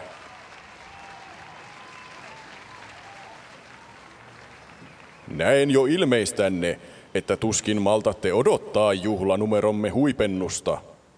Kuten hyvin tiedätte, tässä takanani esiripun takana pilkottaakin näyttelymme kirkkain helmi, Zobrakrakhain kurorien 200 vuotta vanha aluskapseli. Pitäkää korsingaatit vielä jaloissanne, pääsette ihailemaan kapselia aivan tuota pikaa. No niin, tämä on tilaisuutesi Jarkko.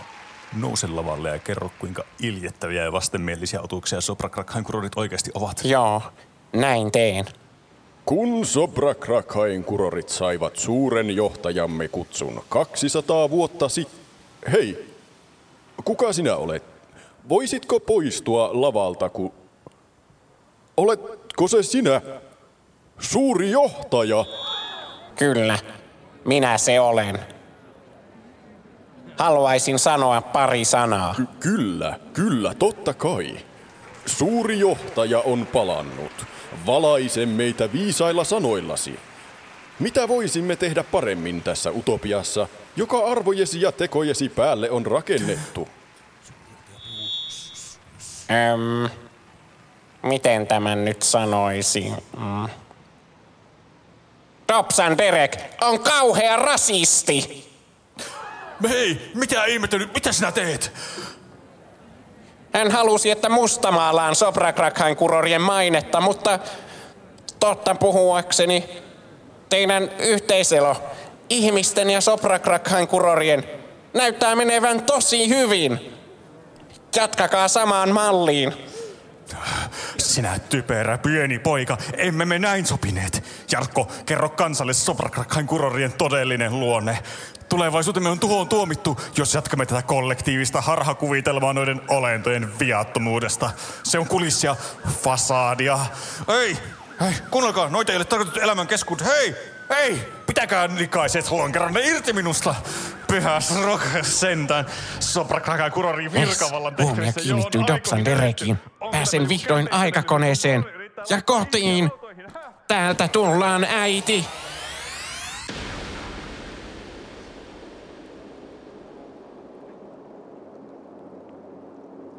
No niin, Jarkko, syömään. Tein lempiruokaasi, makaronilaatikkoa. Kyllä, äiti. Mikä se oli? Varmaankin roskakorin malfunktio. Seis, peltipurkki. Olet tullut tiesi päähän. Mitä?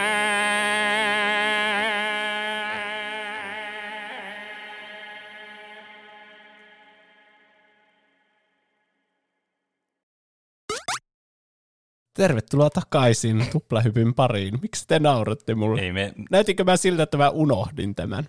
No, jotenkin, kun seurasit sun olemusta, niin sä näytit siltä, niin kuin sä olisit odottanut, että jotain tapahtuu ilman, että sä itse teet mitään. Hmm. Ja mä, mä en kommentoi tätä tilannetta millään tasolla.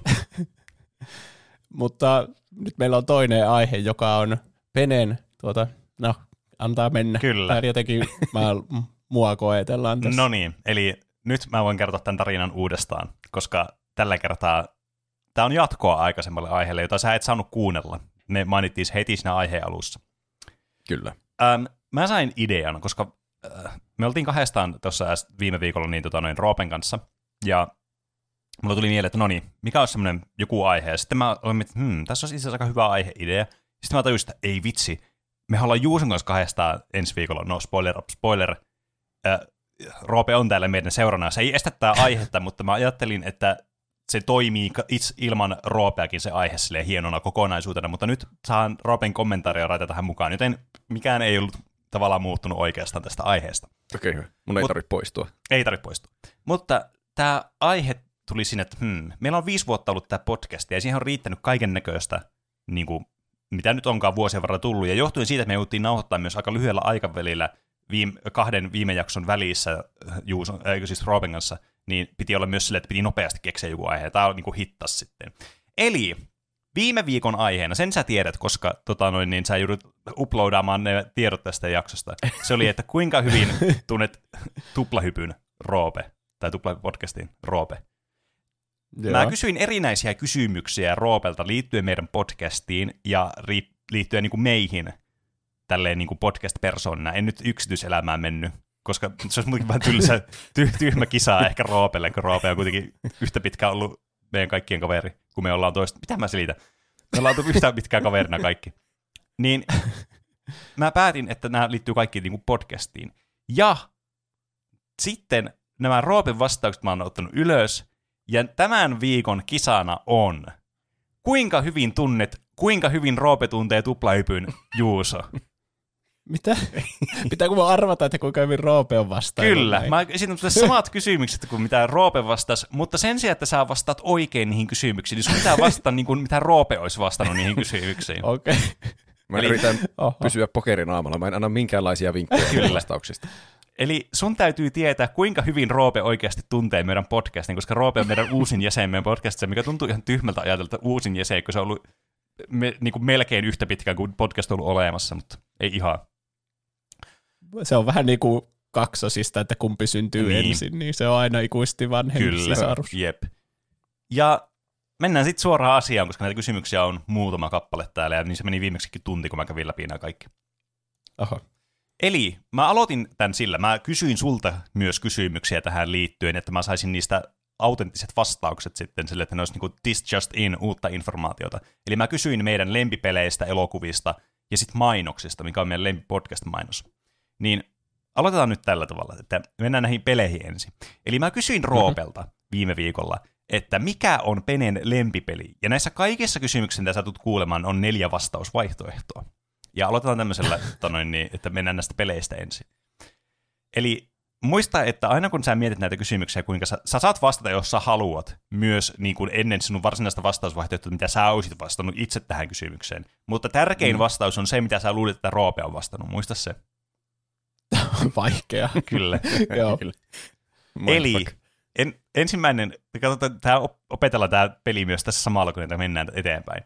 Eli ensimmäinen kysymys oli, että mikä on Penen lempipeli? Ja vastausvaihtoehdot ovat seuraavaa. Elder Scrolls 4 Oblivion, Slay the Spire, Elden Ring vai Bloodborne? Mm. Mä veikkaan, että mä veikkaan, että Roope ehkä on tiennyt tämän ja oikea vastaus on ollut Elden Ring ja Roope on veikannut myös Elden Ring.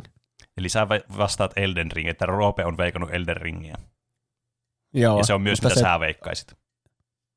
Joo, jep. No, tämä ensimmäinen kysymys oli luonnollisesti aika helppoa, että tämä nyt tämä, tässä pod... Wii! Oikein. Yeah. Wii! Mä jotenkin aivan oudossa moodissa tässä nyt. Hei, nyt meillä on soundboard. Tässä on ääniefektit. Kyllä, Mikä on voiton ääniefekti tässä kisassa? se oli aika hyvä. Toki jos sä keksit vielä jonkun paremman, niin antaa palaa. Mutta joo, Tuo väli on Mikä kaos. ai, niin. Me silloin viime viikolla mietittiin, että tämä on vähän niin kuin semmoinen, semmoinen pariskuntapeli. mm, kyllä. Että pitää Aa, totta. toisen vastata jotain, ja sitten sun pitää tietää vaan, mitä mä oon vastannut. Mm, Sielujen sympatia. kyllä. Niin. Tuo. Ah, se on no, hyvä. se on hyvä. Mutta siis kyllä, tämä on aika, tää oli aika helppo, koska mä oon siis eksplisiittisesti sanonut, että Elden Ring on mun suosikkipeli. Tässä niin kuin viimeisten vuosien aikana, kun me ollaan tehty podcastia. Sen jälkeen, kun Mm. Elden Ring tuli. Ja se on edelleenkin mun Mm. suosikkipeli ihan heittämällä. Enkä mä usko, että mikään noista niin kuin yhtäkkiä ainakaan menisi ton yläpuolelle. Että sen täytyisi varmaan olla joku uusi peli sitten. Tai semmoinen peli, mitä mä en ole pelannut vielä. Aivan. Yes, Ja arvasin. Kyllä. Seuraava kysymys sitten luonnollisesti on, että mikä on Juuso sun lempipeli? Ja tässä on myös neljä vastausvaihtoehtoa. Sä luultavasti tiedät vastauksen, että mikä on sun lempipeli. ja vastausvaihtoehdot ovat A. Kingdom Hearts 2, B. Final Fantasy 7, C. Undertale ja D. The Last of Us. Oho, no mä veikkaan, että Roope on tiennyt tämän. Koska no, hmm. Kyllä mä veikkaan, että Roope vastasi Kingdom Hearts 2. Koska en mä niin usein puhu Undertaleista, vaikka mä siitä tykkäänkin. Last of Us, siitäkin mä oon sanonut tykkääväni, mutta en ole ehkä ikinä sanonut, että se on mun lempipeli. Ja en edes muista, mikä se yksi Se oli vaihtoehto Final on. Fantasy 7. Aa, tuskin Roope ajatteli, että se on mun lempipeli. Eli fa- Mä veikkaan, että Roope on vastannut Kingdom Hearts 2. no, vastauksesi on täysin oikein. Eli Jee. olette täysin sympatiassa toistaiseksi. Hyvä meidän Yes. sympatia. Kyllä. Tämä tietää hyvää meidän suhteen jatkaa. Kysymyksiä on vielä paljon. Kyllä, katsotaan. Oi ei. Eli toistaiseksi mennyt aivan oikein. Toki oli vielä, tämä oli ehkä helpoin kategoria, tai tämä olikin helpoin kategoria, että mikä on meidän lempipelit. Varsinkin mm. kun tämä podcast sai alkunsa tuosta Kingdom Heartsista niin kuin yhtenä isona tekijänä. Niin, että mä pääsisin puhumaan Niin. mahdollisimman paljon Kingdom Kyllä. Heartsista. Sä oot aika hyvin onnistunut siinä kyllä. Se on kyllä toteutunut. Joku uusi Kingdom Hearts-aine voisi tulla tässä lähiaikoina toki, että saataisiin jatkettua tätä jatkumoa tässä. kyllä. Totta. mutta tämä vaikeutuu vielä tämä peli. Kolmas kysymys on, tai toinen kysymys, A-puolisko. Jos ajatellaan, että tämä on niin kuin vinyyli, jossa A- ja B-puoli. Mikä on Penen lempielokuva? Vastausvaihtoehdot ovat A. Inception, B. Everything Everywhere All, All at Once, C. Henkien kätkemä ja D. Pulp Fiction. Mä veikkaan, että Roope on veikannut Inceptionia. Mm-hmm. Haluatko sä arvata, mikä on, mikä on niin, onko tämä, niin vastaako tämä myös sun mielipidettä vai ollut sä, niin kuin, kun mua kiinnostaa myös nämä sun vastaukset, mitä sä vastaisit tähän. Mä, kyllä mä veikkaan myös, että se on se oikea vastaus. Inception. No muut, en mä ole ikinä kuullut sun puhuvan niin paljon Pulp Fictionista, ja kyllä sä varmaan tykkäät tosta Everything Everywhere All at Onceista, mutta tykkäätkö sä niin paljon, että se olisi sun lempielokuva? Ja mikä se oli se kolmas Henkien vaihtoehto? kätkemä. Meillä oli henkien kätkemästä vasta aihe, mutta en mä muista, että se olisi ollut sille, jes, mun lempielokuva, henkien kätkemä. Hyvä, kun meillä on vasta. Siitä on varmaan puolitoista vuotta, kun meillä on ollut se aihe. Oi ei. Vanhen, vanhenemme silmissä. Kyllä. Mm-mm. Mutta sä veikkaat, että Penen lempielokuva on Inception. O- Mä veikkaan, että Roope veikkasi, että Inception. Niin, kyllä. Oikea vastaus on väärin. Nimittäin Roope oli veikannut, että Henkien kätkemä on mun suosikkielokuva. Huonosti Oi veikattu, saatana, Juuso. Roope. Sun pitäisi tuntea mut paremmin. Ehkä sä muista, kun me puhuttiin henkien kätkevästä ihan vasta. Puolitoista vuotta. Puolitoista vuotta sitten. Mä en, muista enää, miehinä. mä en muista enää, miten mä päädyin henkien kätkemään mun vastauksen. Mä muistaakseni pohdin sen ja Everything Everywhere All at Oncein väliltä, Mm. että onko se jompikumpi niistä. Mä en jotenkin osannut Inceptionia edes harkita, että se olisi niin Penen lempielokuva, vaikka mä tiedän, että me kaikki tykätään Inceptionista Mm. kovasti. Niin, Inception on vähän Inception semmoinen, oikea helppo, semmoinen elokuva, mikä on niinku helppo vastaus sille, että onko se vähän Niin, liian semmoinen mm. mainstream vastaus. Niin, ehkä. Eli, Totta. eli tota, noin Roope on ajatellut tätä liian monimutkaisesti tämä asia. Kyllä. Pene on yksinkertainen mies. Kyllä. Mitä ainakin tulee elokuviin. Ö, mutta saiko Roope sun suosikkielokuva oikein, niin on 2B, eli sun suosikkielokuva, mikä on sun suosikkielokuva, ja täällä on vastausvaihtoehdot ovat A, Inception, B, Toy Story 3, C, The Social Network ja D, American Beauty. Oho. Mä, onpa vaikea sanoa, minkä Roope on noista vastannut. Kaikki on hyviä elokuvia Mm. kyllä. Ja mun On täytyy kyllä. tässä vaiheessa sanoa, että mun mielestä sä oot joskus sanonut ainakin, että jokainen noista on ainakin joskus ollut sun suosikki niin onkin varmasti. Mä muistan, että tämä oli vaikea kysymys, ja mä en muista rehellisesti, minkä mä näistä vastasin. Mä sanoisin, että mä veikkaisin noista, että Roope on ajatellut, kun American Beauty on niin randomi elokuva, että se, että sä lisäät sen vaihtoehdoksi, niin olisi ehkä kertonut siitä, että mä olisin sanonut sen myös sulle. Tai sitten Inception, kun sitä mä oon hypettänyt tosi paljon. No kaikki on mun mielestä niin kuin 10 kautta 10 elokuvia. Mm. Että Mä olin aika ylpeä näistä pieleen. vastausvaihtoehdoista, täytyy myöntää. Joo, niinpä. Aa. Se on joko Inception tai American Beauty, mitä Roope on veikannut, ja mä, mä sanon American Beauty sen takia, koska mä veikkaan, että mä veikkaan, että Roope ajatteli, että sä et muuten lisäisi sitä vaihtoehdoksi, ellei mä olisi laittanut sitä sulle viestille. No, Roopeen veikkaushan oli The Social Network. Oho! Eli toisin No, sanottuna Roope tiesi, mikä oli sun suosikkielokuva. Roope tiesi minut Oliko se siis se oikea vastaus? oli, oli. Joo. Okei, Tai siis hyvä, no niin. Juusan vastaus oli nyt väärä, mutta sun vastaus oli Niin. viime viikolla oikein. Joo. Tämä on hyvin hämmentävä formaatti. Mikä se on se ohjelma? Onko se tuttu juttu? Semmoinen, missä on pariskunta justiinsa tälle ja sitten toinen kuuntelee, mitä se toinen vastaa Niin, niiden jostakin vitsi, tois tupla juttu olisi ollut pitänyt olla tämän niin, ohjelman Niin. nimi. Totta. Perkele. No, se on Sen menetetty voi Vielä, Vielä- sen voi vaihtaa. No, niin. mutta voiko sitä vaihtaa tilleen kesken formaatin sille, että okei, tähän jaksoon se voisi vielä vaihtaa, mutta olisiko sitä voinut vaihtaa, kun viime viikolla oli tämä? No en mä tiedä. Mutta tämä on nyt erilainen Totta, formaatti. Ehkä. Niin. Tupla juttu. Tupla juttu. Toi on kyllä aika hyvä, mä tykkään tosta. Tämän ohjelman nimi on nykyään Tupla juttu. Tiiritti, tiiritti, tii. Tunnari tulee semmoisen kolmen kysymyksen intron jälkeen.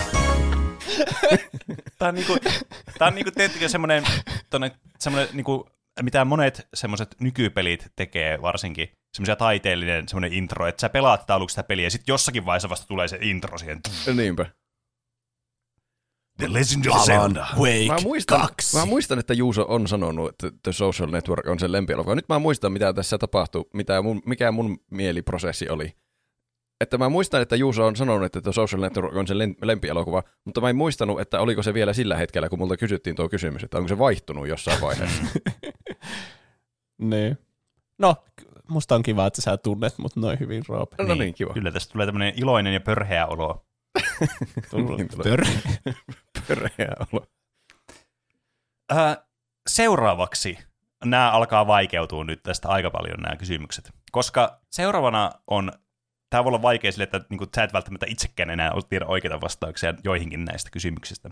Tiedätkö sä Mm. oikean vastauksen seuraavan kysymyksen, tai tiedätkö sä mitä siis Roope vastaus. Tämä on hämmentävää, koska mä haluan myös tietää, mikä se sun vastaus olisi itsenä. niin tämä vähän sekoittaa tätä formaattia, mutta ihan sama, ride with it. Eli 3A oli, että mikä on Penen lempimainos, ja nimenomaan niin tuplahyppimainos, mitä me ollaan tehty tässä 267 jaksoa. Kyllä. Ja vastausvaihtoehdot ovat, öö, mä oon listannut nämä siis tota, ilmestymisjärjestyksessä. Eli A, öö, jakson 120 mainos Suurvon rahattaskuun. B, Kyllä. Jakson 168 mainos Teenage Mutant Ninja Turtles. C, jakson 222 mainos Kylpylä perse paisee. Ja D, jakson 237 mainos 200 millisekunnin videot ovat tulevaisuus. Oh, yllättävää, että siellä ei ollut sitä hammaslääkärin mainosta, sitä, Mm. sitä Ah, Colgate Gate. Colgate Gate. Niin. Öö, mm, mm. Mikä oli tokaan? Teenage Mutant Ninja Turtles. Mä veikkaan, että... No en mä tiedä, minkä Roope on veikannut niistä. Voi hitto. Veikkaa ensinnäkin se, mitä sä veikkaisit, ja sitten se, mitä mä veikkasin. No mä veikkaisin tuota Teenage Mutant Ninja Turtlesia Hmm. jostain syystä. Mutta en tiedä. Persebaisee ja sitten se suurvon rahattasko vähän semmoisia pöljiä mainoksia. Mikä se neljäs oli? Se oli 200 millisekunnin videot ovat tulevaisuus. Se, sekin on aika pöljä. Mutta Pene saattaa myös tykätä pöljistä mainoksista Roopen mielestä. Tai hyvä, kun tästä tulee vaan tämmönen niinku persoonallisuusanalyysi samalla. niin jo. Me olisi pitänyt tehdä tämä sillä lailla, että mä olisin jäänyt pois tästä jaksosta, ja seuraavassa jaksossa mä olisin arvonnut, mitä Juuso arvasi, että mä arvasin. Totta, tämä on tämmöinen Niin. ikuinen jatkumo. Enää yksi tuplahyppyaihe on olemassa. No mä veikkaan molemmat sitä Teenage Mutant Ninja Turtlesia.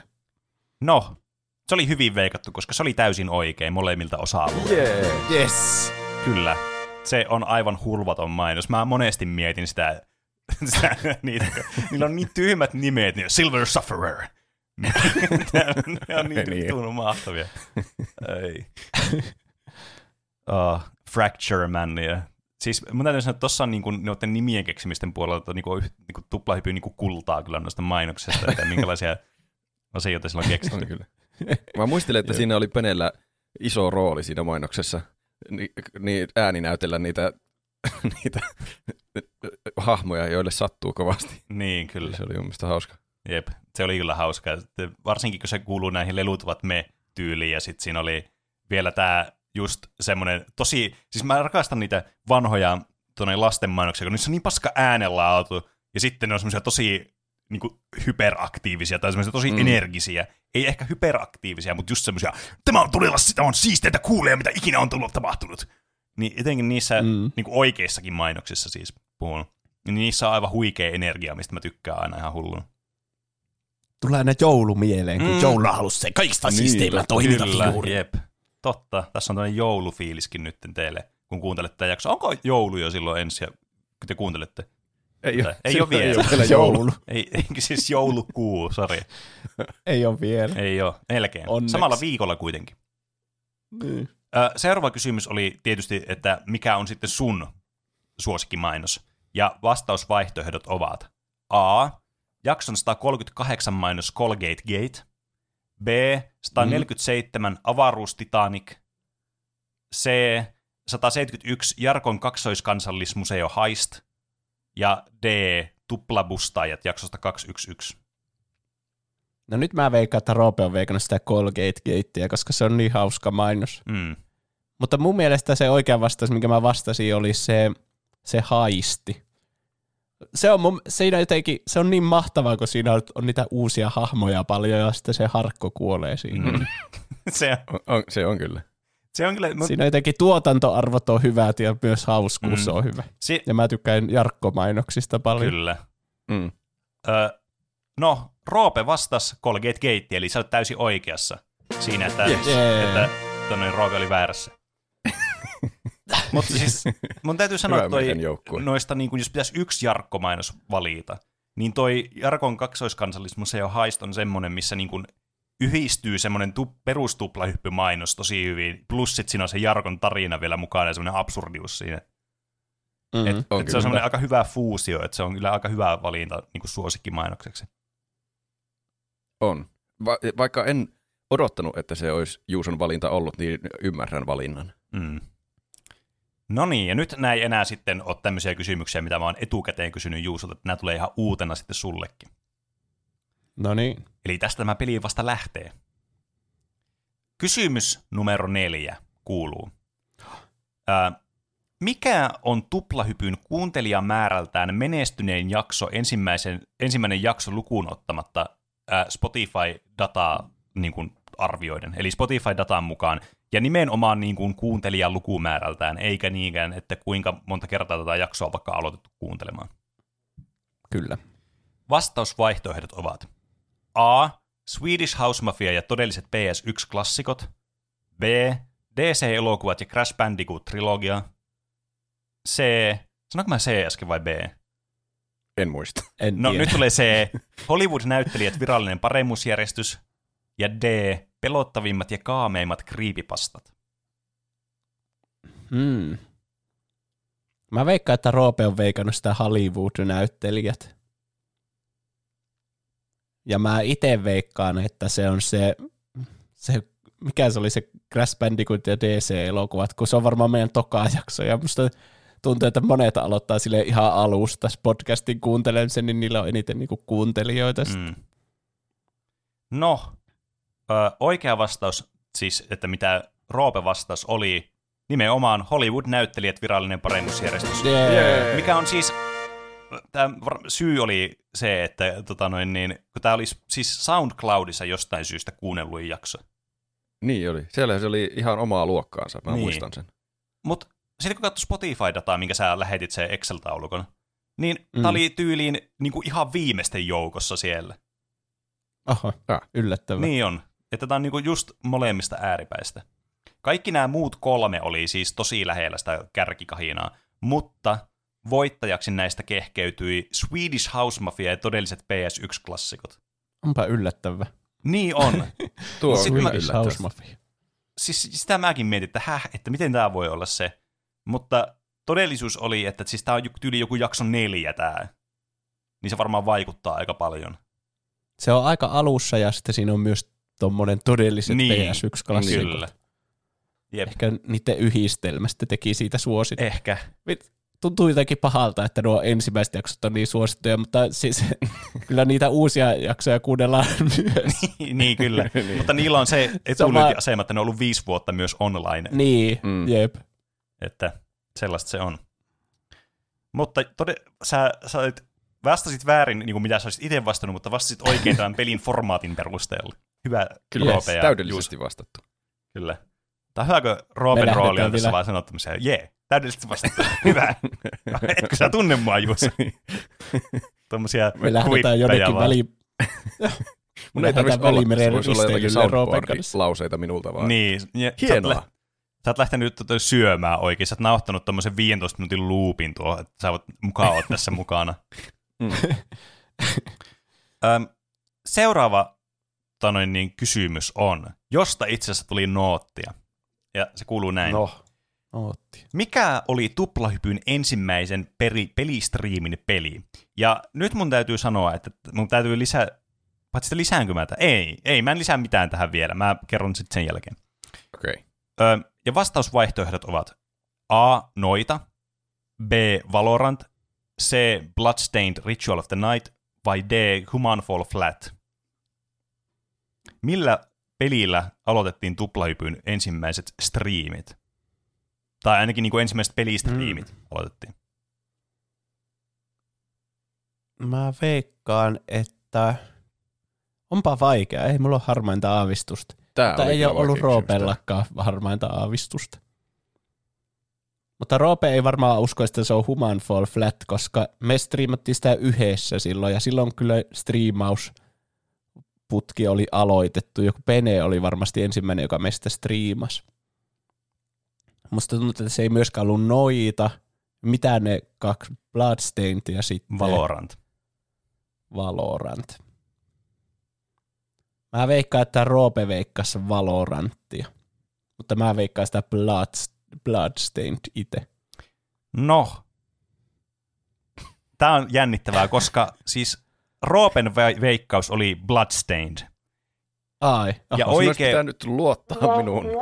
Vai voiko tässä puhua luonnin hetkinen? Mä en muista enää nyt. Kyllä, ja mä olin laittanut tähän vasta, että noita oli oikea vastaus. Mutta, mutta, tästä tuli, miten meni niin kuin omasta mielestä palautetta.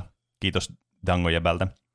Ö, ensimmäinen striimi todellakin oli Castlevania Symphony of the Night, mitä siis tässä listassa ei ollut. Ja mä pohdin viime jaksossa että mä en muistaakseni striimannut sitä meidän kanavalla, kun mä harjoittelin sitä speedrunia siihen peliin. Mutta ilmeisesti näin kuitenkin oli ollut, että mä olin nimenomaan tuplahyppystriimissä sitä striimannut silloin, kun mä harjoittelin sitä alun perin ää, speedrunnaamaan joskus kauan sitten. Ja se oli ennen noita, mutta mä muistelin, että noita oli oikeasti semmoinen, niin että mä pelasin vaan tuplahyppystriimissä jotain peliä silleen, että mä halusin vaan striimata, niin se oli noita. Mutta okay. Okei. vitustako mä tiedä oikeastaan enää, että sehän voi olla, että mä oon heittänyt onkin ihan perseestä. mutta se on, mutta se on tota, noin, niin tämän ö, formaatin, tai oikeastaan koko tuplahyppy podcastin niin kuin, sisiin olemus, että mistä ei voi olla oikeastaan varma, ja kaikki mitä me sanotaan on oikeasti vähän perseistä temmattua. Niin. Niin.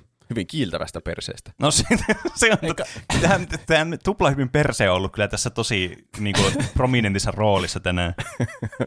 ja sen kiiltävyys.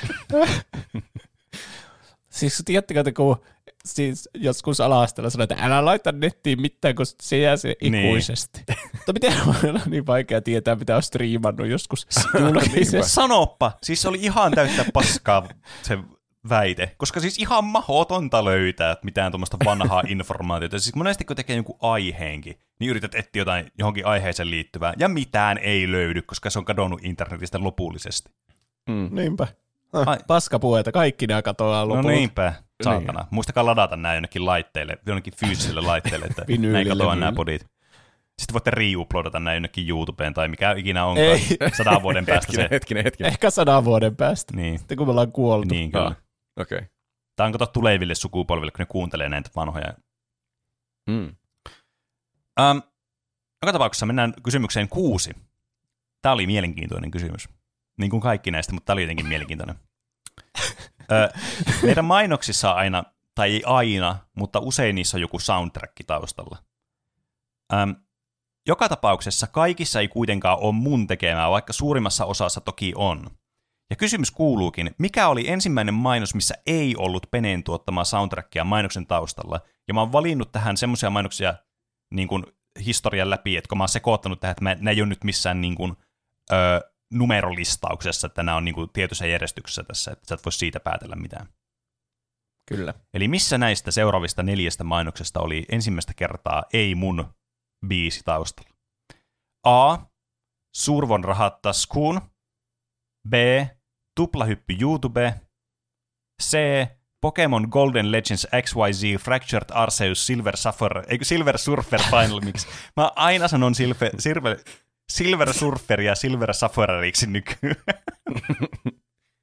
ja D. Sims-mainos. Jaa, mä en muista noista hirveänä mitään. Kaikki on aika vanhoja varmaan. Sims-mainos. Mullakin oli muistaakseni, muistinkohan mä myöskään, mikä oli Simpson. Sitten mä rupesin kyselemään Peneltä yksityiskohtia noista mainoksista, että mikä oli mikä. Mm. Niin. Oh, mitä ne, nyt mä unohdin, Pokemon, sitten oli Sims-mainos ja sitten oli... Tuplahypy YouTube-mainos ja sitten Survon rahat YouTubesta, eikö? taskuun. Mä veikkaan, että Roope on veikannut Sims-mainosta. Ja mä, mulla ei ole oikeastaan hirveänä mitään hajua. Musta se Pokemon-mainos on sen verran uusi, että kyllä mä veikkaan, että sä olisit ennen sitä käyttänyt jotain. Mutta muista noista mulla ei sille, ehkä survon rahat. Mä veikkaan, että oikea vastaus ja Roope vastaus on se Sims-mainos. Okei. Okay. Eli sä veikkaat, että Roope on vastannut The Sims ja sä sitten vastaat myös tätä samaa. Joo. Oikea vastaus on, jonka Roope vastasi, The Sims. Eli kyllä, tai siis Sims-mainos. Se, Eli kyllä näin on, että tota, sitä Roope veikkas, että tota, noin, siinä olisi ollut sitten ensimmäistä kertaa toi niin, joku muu musiikki taustalla kuin tota, noin, mitä mun tekemä on. Ä, Todellisuudessa tämä ei pidä paikkaansa. Tämä ei ollut ensimmäinen mainos, jossa oli taustamusiikki, ei ollut mun tekemä, koska siis tässä ei ollut musiikkia ollenkaan tässä mainoksessa. ai, okei. Tämä oli vähän tämmöinen kurvebooli. Oikea vastaus oli tuplahyppy YouTube-mainos. Mikä mainos on tuplahyppy Se YouTube? oli mainos, jota me mainostettiin, toi oli siis Sims-mainos oli jaksossa 14, ja Tuplahyppy YouTube oli jakso 45. Ja me mainostettiin siinä meidän YouTube-kanavaa siinä mainoksessa. Aivan, niinpä. Ja siinä oli Tietenkin. luonnollisesti siis YouTuben, siis Anthem silloin alkuaikoina, eli mikä oli joka ikisessä YouTube-videossa musiikki, eli tämä 009 Sound System Dreamscape-musiikki. Mikä jokaisessa Okei. vanhassa YouTube-videossa oli aina sama biisi taustalla. Se oli se... Meniköhän se noin? Tämä on, tämä on kiusallista, kun tämä ei nyt herätä kello. Sä, siis kun sä kuulet tämän, niin sä varmasti tietäisit, mistä biisistä kysyy, on puhe. Kyllä. Okei, okay. mä uskon. Kyllä tuokin kuulosti vähän tutulta tuo Roopen beatboxaaminen. Niin, kyllä. Okei. Hyvä. Mut, mutta Me tota, ollaan noin- yhtä tyhmiä tässä tilanteessa. niin, kyllä. Mutta joka Niin. tapauksessa te olette samalla aaltopituudella, koska te vastitte molemmat samaa vastausta. Niin, kyllä. Tämä lupaa on aika tärkeää. hyvää. Teillä on aika hyvin, hyvä nyt rytmi ollut tässä. Voitetaan lomamatka. Kyllä. Kysymys numero seitsemän kuuluu. Öö, koska meillä tuli tästä YouTubesta mieleen tämä, niin sitten aloin katsomaan meidän YouTube-kanavaa, että no niin, tältä saa varmasti joku hyvän kysymyksen aikaiseksi. Ja niihin sitä sai. Ja kysymys kuuluu, mikä oli ensimmäinen tuplahypyn uusinta YouTube-video? Ja sä varmaan oot tuttu näiden uusinta videoiden kanssa, koska sä oot uploadannut ne. Eli missä on pelimateriaalia mm. pelistä, mistä me ollaan puhuttu jossakin jaksossa. Ja vastausvaihtoehdot ovat A. Leijona kuningas, B. Disney, Disney Aladdin, C. Crash Team Racing ja D. Super Mario 64. Ja mä veikkaan, että Roope on veikannut Crash Team Racingia näistä vaihtoehdoista. Hmm. Mutta mä veikkaan, että oikea vastaus on se Aladdin. Tai Leijona kuningas. Mutta ehkä Aladdin. Tai Ei tällä ole niin paljon ver- merkitystä täällä, mitä mä veikkaan, että on oikea vastaus. on, tällä on, Tämä mä, mä salaisesti otan ylös nämä kaikki johonkin jatko aiheeseen. Aa, niin, että se on tärkeää silti Niin, kyllä, vähän niin syystä. kuin ne meidän arvaukset niille metaskoreille silloin viime vuoden alussa, tai sitten tämän vuoden alussa. Mm. Aa, niin joo, se oli hyvä. Öö, Mm. Joka tapauksessa mä veikkaan, että Roope veikkasi Crash Team Racing. Okei. Okay. Roope veikkas Leijona kuningasta. Eli väärin Oho, meni. Kyllä. Ja todellakin, siis mäkin olisin veikannut Leijona kuningasta. Siis niinku itse. Mä jotenkin muistelin, että se olisi ollut eka, mutta oikeasti se oli toi Disney Aladdin, joka oli se ensimmäinen. Joo. Joo. Joo. Mullakin oli jotenkin tosi vahva, vahva tunne siitä, että se on Leijona kuningas, koska mä muistan katsoneeni Mm. YouTubesta, Tuplahypyn YouTube-kanavalta Leijona kuningas aihe uusinta videota joskus. Niin, Ja siitä oli kauan, niin mä ajattelin, että se on varmaan ensimmäinen. jep. Ja oli kyllä jännittävää nähdä, mitä Juuso peikkaa tähän, jos sä oot itse uploadannut ne videot sinne. Mutta et säkään tuntunut olevan varmaan, oliko se Aladdin vai Leijona kuningas. No nyt siinä on järkeä, että se oli Aladdin. Niin kyllä mä taisin sen lopulta sanoa tuossa äsken. Hmm. Se on hauska se Leijona kuningas, kun mä pelasin sitä, mikä se on joku Genesis-versio siitä tai Super Nintendo Mm. jommalla kummalla. Ihan mahoton peli. Mä jäin jummiin johonkin Siis paskaan Se kohta. on ihan perseestä se peli. Mä siis on speedrunannut joskus sitä peliä jonkin verran. Ja se oli silloinkin ihan perseestä se peli. Sitten mä osallistuin speedrun-turnaukseen, missä sitä pelaattiin, ja se oli kärsimystä. Siis siinä ratsastetaan jollakin vitsi strutsilla ja sitten Joo. mä vaan jäin jummiin siihen kohtaan joku ekan kymmenen minuutin sen jälkeen sen videon vaan sitä, kun mä yritän sitä samaa kohtaa. Laatu gameplay. No niin kuin Joo, Polygonin gameplay-journalismia suorastaan. niin. Um, Oikea peli journalisti siis. kyllä, näin voi sanoa. Seuraava kysymys otetaan lähestymään loppua. Mä taisin sanoa tämän samassakin kohtaa, tässä kohtaa silloin viimeksikin ehkä. Joo. Ö, ö, yksi meidän varmastikin niin kuin pisimmistä kommenteista, mikä me ollaan ikinä saatu meidän podcastista, niin tuli jaksosta, joka oli luonnollisesti Star Wars-fanilta. Eli siis me puhuttiin Star Wars-elokuvia ja niiden virallisesta paremmuusjärjestyksestä, niin sieltä tuli paljon kommentteja siitä, kuinka me ollaan täysin kyvyttömiä arvioimaan Star Wars-elokuvia. ja me saat, miten pitäisi hävetä, koska tämä jakso oli siis täysin täyttä roskaa. Mikä se kesti siis Niin. joku neljä tuntia. Se oli neljä tuntia roskaa, kuvitelkaa. Äh, suorastaan niin kuin, me niin kuin saastutettiin ilmastoa vaan meidän paskalla, mitä me tehtiin siitä jaksosta. ähm, no, olisi typerää kysyä, että mikä on paras elokuva, koska me tultiin aika yksimieliseen konkluusioon. Kuitenkin äh, me ei tuntu ihan täyteen, täyteen konkluusio siitä, että mikä on huonoin elokuva näistä. Ja kysymys kuuluukin, mikä oli huonoin Star Wars-elokuva Star Wars-elokuvat virallinen paremmuusjärjestysjakson mukaan? Ja vastausvaihtoehdot ovat episodi 1, Pimeä uhka, episodi 2, Kloonien hyökkäys, episodi 3, Sithin kosto ja episodi 8, The Last Jedi. Mä veikkaan, että Roope on sanonut sen kloonien hyökkäys. Hmm. Se on kyllä niistä paskin niistä elokuvista. Mä veikkaan myös, että se on oikea vastaus. Nämä on niin kuin, siis mun mielestä niin kuin heti alusta asti tässä jaksossa, niin Anna sanoi, että "Hmm, pe- muista perustella kommenttisi, kun sanoit kaikkeen vastauksia, mitä tulee silleen, joo, tämä on tämä vastaus. Sitten mä mietin, hm, tulee, tuleeko jatkoa, ja sitten ei tule mitään sieltä. Mä okei. Okay. Mun peru, oikeastaan mun perustelu on se, kun mä otin muistinpanoja tähän jaksoon ja katsoin, miten meni noin niin omasta mielestä, ja siellä oli ollut No mä luen sen nyt siis. okay. Mutta siellä oli jo Jätski laittanut korjaukset, että jaksossa mainitsit, että Jar Jar Binks esiintyi kloonien hyökkäyksessä. Se ei ole täysin väärin, sillä hahmolla oli lyhyt esiintyminen, mutta Jar Jar Binks siinä paljon merkittävämpi rooli oli episodi yksi pimeä uhkassa. Ja mä en tiedä, että se liittyy mitenkään tähän aiheeseen, kun mä otin sen. Niin. Mä vaan mietin, että miten te teitte taas tuon ikuisuusvirheen, että te olette puhunut Star Warsista meidän podcastissa, koska sitä ei tiedä, tiedä ikinä mitään hyvää. Niin, se on kyllä totta. Ja mä en kyllä tiedä, miten me tehtiin se virhe, että me ei muistettu, että se on episodi ykkösessä, se Jar Jar Binks. Mä veikkaan, että kun te olette puhunut, että Jar Jar Binks on kloonien hyökkäyksessä, niin mä veikkaan, että te olette myös päätynyt keskustelussa siihen, että se on se huono elokuva meidän mielestä. Siinä on ehkä se mun perustelu, oli- tälle vähän niin kuin huijaamalla No toi oli kyllä siis perustelujen perustelu, ja joka siis tietysti niin kuin Sherlockin kaltaisesti meni täysin oikein.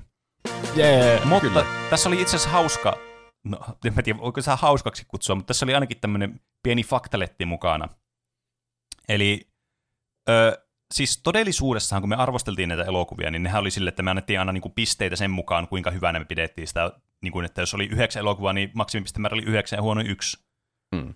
Mm. Niin, niin nämä episodi ykkönen ja kakkonen molemmat sai viisi pistettä. Eli siis ne oli tasatilanteessa nämä elokuvat. Aa, okei. Okay. Mutta koska mm. enemmän kommentteja tuli kuuntelijoilta, että tämä episodi 2 on huonompi, niin sen takia se sai sitten tämän kunnia olla kaikista paskin näistä elokuvista. Okei. Okay. Aivan. Eli mä vastasin oikein ja Roope vastasi Kyllä, oikein. Kyllä, näin on. Uskomatonta. Jep, hienosti vastattu. näin Mä muistelen, että se Kiitos. Jar Jar Binks oli vain yksi osa sitä perustelua, miten mä on. päädyin Niin tuohon. oli, se on totta kyllä. Että mitäköhän muuta asia. Siinä kolmosepisodissa oli ainakin kaikki ne meemit, niin se ei Mm. voi ainakaan olla huonoin. Jep, ja ykkösessäkin Se on on tosi paljon paras. meemejä. Niin, totta. Mutta kakkonen on vaan niin kuin kaikista huonoin, se on kaikista unohdettavin myös näistä elokuvista. On kyllä, mä en oikein muista yhtään, mitä siinä tapahtui. Ei niin. Siinä oli kloonien hyökkäys, mm. sen mä muistan. Niin oli. Se Evan McGregor käy siellä valkoisella tehtaalla. Ai niin joo, se on ehkä ainut Aa. muistettava kohtaus sitä elokuvasta. Niin. Ähm, Ja sitten siinä on se muodonmuuttaja, joka ei muuta kertaakaan muotoa siinä. Mutta sitten kun se kuolee, niin sitten selviää, että se oli muodonmuuttaja. aika lame. niin, jep. Ähm, toiseksi viimeinen kysymys. Tämä oli, tätä mä itse asiassa kysyin sulta osittain, koska me pohdittiin, tai mä pohdin, että meillä on ollut siis tosi tasainen tahti meidän jaksojen kanssa. Että meillä on niinku, me ei olla missattu yhtään tahtia tässä, tälleen pahoittelen huono suomennos anglismista, niin tota, niin kuin viimeisen viiden vuoden aikana, paitsi yhtenä viikkona, jolloin meidän jakso katosi bittiavaruuteen, koska meille luvattiin, että me saadaan se, mutta me ei saatu sitä, kun me oltiin live-lähetyksessä Rattoradiossa. Eli jos joku Rattoradio jäsen kuuntelee, niin Antakaa se jakso. antakaa se jakso meille. ähm, ja sitten mä aloin miettimään, että mikä on, oli tämän kadotetun jakson aihe, koska mä, mulla oli hämärä muistikuva, mutta mä en muistanut ihan tarkalleen sitä. Ja mä kysyin Roopelta, mikä oli tuplahypyn kadotetun jakson aihe, ja vastaukset ovat A. PlayStationin historia, B.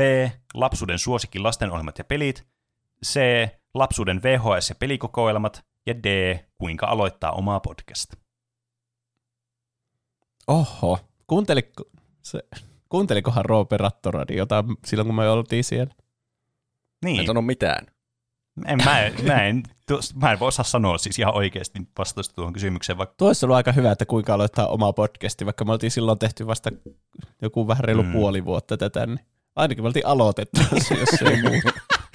Totta, me oltiin ainakin Niin. ammattilaisia siinä mielessä, että me oltiin aloitettu podcast. Teidän ensimmäinen aihe olisi voinut olla, kuinka aloittaa oma podcasti. Niin. olisi vähän hauska. niin. Tai sitten teknisesti ottaen, jos olisi ollut toinen aihe, niin se olisi ollut kanssa aika hauska sille, Niin, no joo. me oltaisiin aloitettu se podcast, heti toinen aihe, kuinka aloittaa omaa podcast.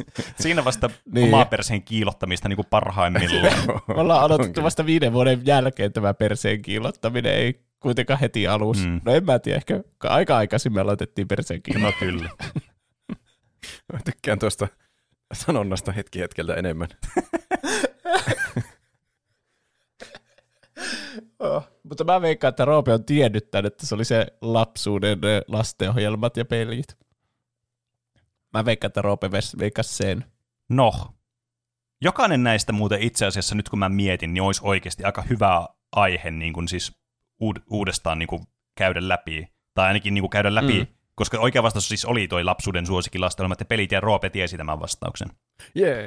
Jee. Nämä olisi kyllä siis ihan oikeasti niin kuin valideja aiheita kaikki nämä neljä, mitä voisi kyllä niin kuin käydä tässä tuplahypyn aihekatalogissa mahdollisesti ensi vuonna vaikka läpi. Ehkäpä. Kyllä. Mm, me saadaan omia aiheehdotuksia omasta perseen kiillottamisesta. Tämä on kyllä mahtavaa. Viimeinen kysymys, ennen kuin päästään puhumaan muista asioista kuin meistä itsestä. Paitsi puhutaan kyllä itsestä. Puhutaan lis- lisää meistä sitten. Kyllä, totta.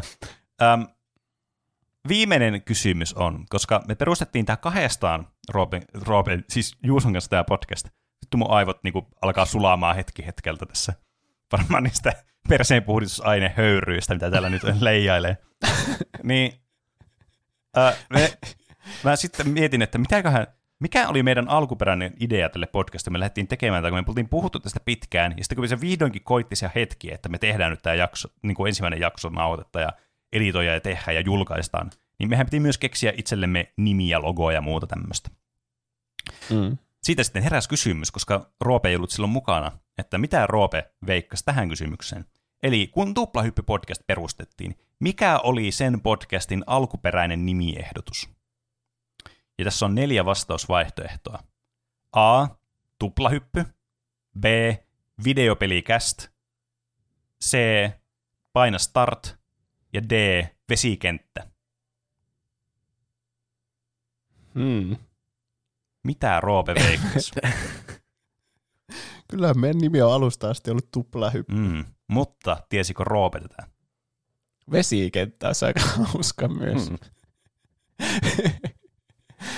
öö, mä veikkaan, että Roope veikkasi sitä tuplahyppyä, kun jotenkin se, ainakin me ollaan selitetty sitä jo niin monesti, että se tuntuu logiselta, kun on kaksi juontajaa ja kaksi aihetta, ja se on niinku pelitermiä Mm. tälleen. Niin. Mä veikkaan, että Roope tiesi, sen, mutta on ihan hyviä nuo. Tuo videopelikästä on aika geneerinen, Mm. mutta tuo paina start on myös tosi hyvä. Mm. Jos joku aloittaa, haluaa aloittaa oman podcastin, niin, Niin, tässä voi ottaa. tehdä aihe siitä ja sitten vielä antaa nimiikin, että paina start. Mm. Mm. Mm. Ja se myös kertoo siitä, että paina start niin kuin aloita. Mm. Ha, Kyllä. aloita oma podcasti, paina Kyllä. start. Mutta mä veikkaan, että Roope veikkasi tuplahyppy. No, tuntemuksesi Roopea kohtaan on täysin oikein, kyllä. Jee. Jee. Hienosti. Eli me ollaan päästy päätökseen ohjelmassa, mikä sen nimi olikaan? Tu, tu, tu, hyppy, tupla juttu. Mikä se oli? Tuplajuttu. taisi olla. Tupla juttu. Eli kuinka hyvin tunnet, kuinka hyvin Roope tuntee tuplahypyn, Juuso. se on se subtitle tälle. Äh, Kyllä. Öm, lopputulos, mikä tässä oli, kysymyksiä siis oli 14. Ja näistä, kuinka hyvin sä tunsit, että Roope vastaa oikein, oli. Mä äsken laskin ne, mä unohdin ne. Ota pätki, mutta lasken nämä uudestaan. Tää on kyllä vähän noloa jo. Ka- 14 vastauksesta 10 meni oikein. Eli Aika hyvin mun Joo, mielestä. kyllä. Mm. Eli sä oot niinku tuplahypyn Juuson, eiku, tuplahypyn Roopen tuntia, Juuso. Yes. Jos taisi olla joku Nyt- iltasanomia, joku tämmönen uutis, tai semmoinen te- testi. Teikö sä muuten niistä kysymyksiä, niistä minun lempipeli-elokuva-mainoksista, mitä sä kysyit multa sitten myös? En tehnyt. Ne, Okei. oli, ne oli muutenkin siinä toisessa aiheessa, minkä tää Juuso itse Ai asiassa niin. kuuli. Ai niin, totta. Pa- niin, mm. aika, y- varmaan aika yksilitteistä, että mikä sun suosikki elokuva on. Eh, niin, no joo. Leijona kuning. Mä yritin skipata siinä alussa, kun te alkoitte puhumaan, että hei, mä unohdin kysyä, niin mä painoin, että skippaa Aa, 30 okei. sekkaa. Ai, Sitten okei. kun No haluatko Mä sä arvata, että mikä kol- on Roopen suosikkipeli? mä veikkaan, että Rocket League Se oli hyvin arvattu. Se on aika hyvä arvaus. Onneksi olkoon. ja lempielokuva on se Leijona kuningas. Joo, joo. Ja sitten, mikä se oli se lempipodcast-aihe? Ei kun mainos. Mä en muista edes enää, mitä mä vastasin sulle siihen. No niin, tosi hyvää, tosi lupaavaa. Mutta varmaan just joku semmoinen, mille me ollaan naurettu jälkikäteen Mm. monesti, niin kuin vaikka se Colgate. niin. Hmm. Se on kyllä semmoinen mainos, mikä tulee monesti ekana mieleen noista mainoksista. Ja niin. Se on vaan jotenkin, se on kyllä Se on todella hyvä mainos. No niin, eiköhän se Mm. perseen kilutus riitä nyt tältä erää. Ei, eh, ehkäpä. Mennään sitten muihin, Se muihin keskusteluaiheisiin. Tämä oli tämmöinen formaatti, tämä oli todella outo ja erikoinen, luultavasti ainutlaatuinen tapahtumasarja. Katsotaan, mitä tapahtuu ensi viikolla. Öö, mennään kuitenkin, mitä olette tehnyt viime viikolla, ja aloitetaan tällä kertaa Juusosta, koska Juusolla on varmasti paljon puhuttavaa. Tai en mä tiedä, onko sulla. Onkohan mulla mitään hirveänä puhuttavaa tälle pelgien ja elokuvien saralla? Hmm. Hmm. Mä pelasin tämän viikon taas tuota Shadow of the Colossusta, niitä aikajuttuja läpi, aloitin USAVn ja tälleen, Mm. mm. että mä vähän niin kuin muistelin ja tekin siitä muistiinpanoja siinä samalla. Se, kun mä sanoin, että mä yritin muistaa ne kolossit, niin se tapahtui ennen tätä, niin. Kun mä alkoin pelaa sitä uudestaan, että saisi semmoisen rehellisen kuvan. Mm. Mutta mä kävin ö, Syrihissä Sveitsissä. Hmm. Sen takia mä olin kaksi jaksoa. Joo. Mentiin sinne junalla Oulusta asti. Kauanko siinä kesti? aika nel, neljä päivää matkustamista. Neljä päivää. Toi on kyllä, Mutta kyllä Oh me my pidettiin vähän toi, toi, taukoja siinä. toi kuulostaa siis tavallaan mielenkiintoiselta, mutta tavallaan myös aivan hirveältä. Eh, Niin kyllä. Se oli yllättävän hauskaa. Ei Kai. se tuntunut silleen, niinku, että oh, neljä päivää junassa. Me paljon matkustettiin yöjunalla ja sitten, sitten päivät oltiin jossakin Tukholmassa tai Bodenissa Ruotsissa. Aa, niin, että oli Mm, semmoisia pidempiä aivan. pysähyksiä siinä matkan varrella. Niin, jep. Aa, no sitten. Se oli enemmän niinku semmoinen roadtrippi kuin semmoinen, että on koko ajan junassa. Mä veikkaan, että sen voisi tehdä puolessa siitä ajasta, jos menisi vaan suoraan koko ajan junasta toiseen. Mm, Niin kyllä. Ehkä se on parempi varmasti noin päin. niin, kyllä.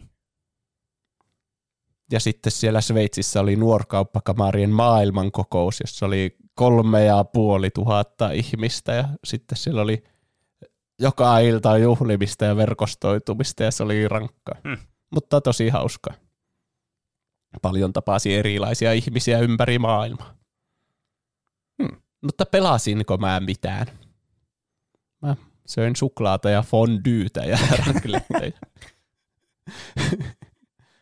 Mitä Roope on tehnyt? Öö, mäkin olen matkannut ulkomailla, kuten oikea Mr. Worldwide. Mä käyn no hirveänä, mä otin Switchin mukaan, kävin Espanjassa työreissulla ja otin Switchin mukaan sinne, että mä, siellä mulla on hyvin aikaa hotellihuoneessa pelailla sitten työjuttujen jälkeen iltaisin. Mutta mm. ei mulla ollut yhtään, en mä ehtinyt avata sitä edes sieltä kotelosta. Mulla oli ehkä puoli tuntia aina maksimissaan hotellihuoneessa tyhjää aikaa, kunnes taas piti lähteä johonkin syömään. Mutta se oli, se, se oli semmoinen reissu. Nyt mulla on ehkä enemmän aikaa taas kotona, kotona olla. Mutta tuli ainakin ö, uusi kokemus käydä Espanjassa. Mä myös opin, miten hotellin ovet toimii. Se, Äh? mä menin No, silloin ensimmäisenä iltana ihan väsyneenä matkustamisen jälkeen hotelliin. Ja sitten mä sain avaimen ja menin sinne ylös kerrokseen, missä mulla oli se huoneen ovi. Ja sitten mä käytin sitä avainta siinä ja sitten yritin avata ovea, mutta se ei avannut. Ja sitten mä hirveän kauan tuhrasin aikaa siinä. Ja siihen tuli niin se vihreä blup, tunnistit, että kyllä, oikea avain, mutta sitten se ovi ei auennut. Ja sitten mä ajattelin, että no onko tässä joku sitten erikoislukko vielä. Ja sitten mä menin takaisin sinne respatiskille, että Niin. mm, mun ovi ei aukea, voitteko te auttaa mua? Että se, mä laitan sen siihen ja se tunnistaa, että se on avaa, mutta se ei aukea se ovi. Ja sitten se huikkasi jollekin ihme semmoiselle, siinä oven vieressä oli joku semmoinen, mä en tiedä, onko se joku turvamies vai joku laukunkantaja tyyppi vai mikä se oli. Mm. Ei se varmaan laukunkantaja, se ei ollut niin kallis hotelli. Mutta sitten, että voitko sä lähteä näyttämään tai katsomaan, että mikä siinä ovessa on vikana. Saanko mä arvata, mikä kanssa se on sinne. vika? Sinne hissiin. ja, hyvä on. sitä piti työntää eikä vettää Niin. niin. sitä ovea. Joo, se on hyvä vinkki kaikille, jotka menee hotelliin, että yrittäkää molempiin suuntiin, yrittäkää molempiin suuntiin sitä ovea. Ko- Koska mä ajattelin, että totta kai sitä nyt pitää vettää ovea, eihän se nyt sisälle päin aukea, herra Jumala. Mä en jotenkin osannut ajatellakaan, että sitä pitäisi työntää. Mm. Musta tuntuu, että ne aina työnnetään ne hotellihuoneiden ovet. Niinkö? Siis Joo. se riippuu mun mielestä, että niin kuin Suomessa kaikki ovet aukeaa ulospäin. Niin, sitä, sitä, sitä varten, että siinä on tota, noin, niin, paloturvallisuusriski, sun on helpompi karata, niin jos tulee tulipalo, niin ulos ovesta, jos se aukeaa ulospäin, kun että se avautuu sisäänpäin. Niin, Mm. mm. Rope mietti paloturvallisuutta eikä edes harkinnut Niin. toista Mietit, vaihtoehtoa. tuo on vielä tommonen, että sinne voi murtautua helpommin, kun se aukeaa sisälle päin. Niinpä. Joku voi vaan juosta sillä lailla kirjaimellisesti sisään siitä, Niin. jos vaan juoksee tarpeeksi Tiedättekö lujaa. te se, tuosta tulee mieleen se vitsi Ruotsin laivalta. Tiedättekö Joo. se? Joo, Se kyllä. titta. Eli ei tarvitse kertoa sitä, mutta aika hauska. Jep. Myös tuo, tuo jännä, kun lähtee johonkin matkalle, niin aivot menee johonkin ihan, ihan niin eri moodiin. Tai jotenkin sekaasi. Kun joutuu puhumaan niin englantia koko ajan kaikkien kanssa, Mm. mm. ei voi puhua omalla äidinkielellä, niin sitten aivojen ajattelukin muuttuu jotenkin. Että kun mä hengasin semmoisten, kanssa, jotka puhuu espanjaa paljon, Niin. niin, mulla alkoi tulla niin hotellihuoneessakin ajatukset alkoi tulla välillä espanjaksi tai vaihtoehtoisesti englanniksi, mutta espanjalaisella aksentilla. Mikä on ihan tosi härö kokemus. Että mä, Mitä itse? nyt, nyt kun mä oon päässyt Suomeen takaisin, mä oon päivän saanut viettää täällä ihanassa Suomessa taas, niin alkaa olla taas suomalaisia ajatuksia. Se on niin. helpottanut ajatusmaailmaa mukavasti. Ah, Uskomatonta. mitä Pene on tehnyt? No, mä tein, mä oon tehnyt monenlaisia asioita, mutta aloitetaan tästä. Mä tota ensimmäistä kertaa Steamissä refundasin peliin. Oho, Oho. Mä olin, Joku täys paskalle. Ja... no siis, paskaläjä. näin voisi luulla, että kyseessä oli täys paskaläjä, mutta kyseessä siis oli lyhykäisyydessään peli, jonka mä luulin, että se on vähän erilainen, ja se ei sitten vastannut sitä mun odotusta, tai sitä semmoista niinku pelityyliä, mitä mä etsin. Eli tarina menee siis sillä tavalla, että mä yritin etsiä niin Slate Spirelle korvaajaa. Toki mä pelaan Slate Spirea tuota, niin tabletilla, että siinä mielessä se on vieläkin mun pelilistalla se peli, vaikka mä oon pelannut sen läpi jo sataprosenttisesti. Öm, mutta mä haluaisin sitten jotain uutta tämmöistä deck building roguelike-peliä, semmoista, joka pääsee suoraan niin kuin yes, samaan fiilikseen kuin tämä Slate Spire. Mä olin kuullut tämmöistä Tainted Grail-nimisestä pelistä aikaisemminkin, ja sitten joku oli suunnitellut sitä tuplahyppy Discordissa muistaakseni, että se oli pistänyt testiin itsessään, että siinä voisi olla potentiaalisesti, mutta ei uskaltanut sanoa, että onko vielä tarpeeksi pelitunteja alla, että onko näin. Mä ostin sen ja pistin testiin, koska se oli alennuksessa, ja mä ajattelin, että no niin. Sitten mä pelasin sitä 20 minuuttia, ja mä olin vaan silleen, että tämä on liian hidas temposta tämä peli, ja tämä on liian tämmöistä niin kuin, ah, jotenkin, tämä on vaikea selittää. Se tuntui jotenkin tosi semmoiselta ambiguosilta se peli tuntuma siinä, ja siinä oli paljon semmoista niin kuin, tosi paljon semmoista ylimääräistä, mitä mä en halunnut just sillä hetkellä, kun mä valitsin pelata sitä peliä, niin pelata. Tiedättekö, siinä oli paljon semmoisia niin tarina roolipelielementtejä mukana. Mä halusin vaan päästä tekemään lätkiin kortteja ja turpaa vihollisia, ja sitten mä häviän ja mä otan uuden runiin. Mutta se oli vähän mm. niin kuin semmoista, että se ei tuntunut niin semmoista, se ei snäpännyt samalla tavalla kuin toi tota noin, niin, uh, Slate Spire, niin mä sitten pistin refundiin sen, koska mä halusin ostaa toisen pelin, joka ei siis ole deck building bo- roguelike, mutta mitä mä olin miettinyt pidempään, että mä halusin pelata, semmoinen kuin Dredge, joka ilmestyi tänä vuonna, semmoinen indie-peli. Um, ja mun Steam Walletissa ei ollut tarpeeksi rahaa sille, ja mä ajattelin, että no mä en tule ikinä pelaamaan tätä Tainted Grailia varmaan uudestaan, niin mä refundaan vaan tämän pelin. Tuli vähän semmoinen, semmoinen, että äh, teinkö mä nyt jonkun rikoksen, kun mä refundasin tämän pelin, mutta mä sain rahat takaisin ja mä ostin uuden pelin sillä tilalla. Hyvähän se on hyödyntää sitä toimintoa, kun se on olemassa kerran. Niin, kyllä. Ja sitten toinen asia, mä muistaakseni mainitsin teille, että mä hain opiskelemaan pelisuunnittelua niin, tota noin, niin Koillis-Suomen, Koillinen, Kaakkois-Suomen AMKki, eli XAMKkiin, X-AMKkiin. Ja siinä oli hakijoita Sehän on 3800. Nortin ammattikorkea. Ja uskokaa tai älkää, niistä 21, jotka sinne otettiin sisälle, niin minä olin yksi niistä.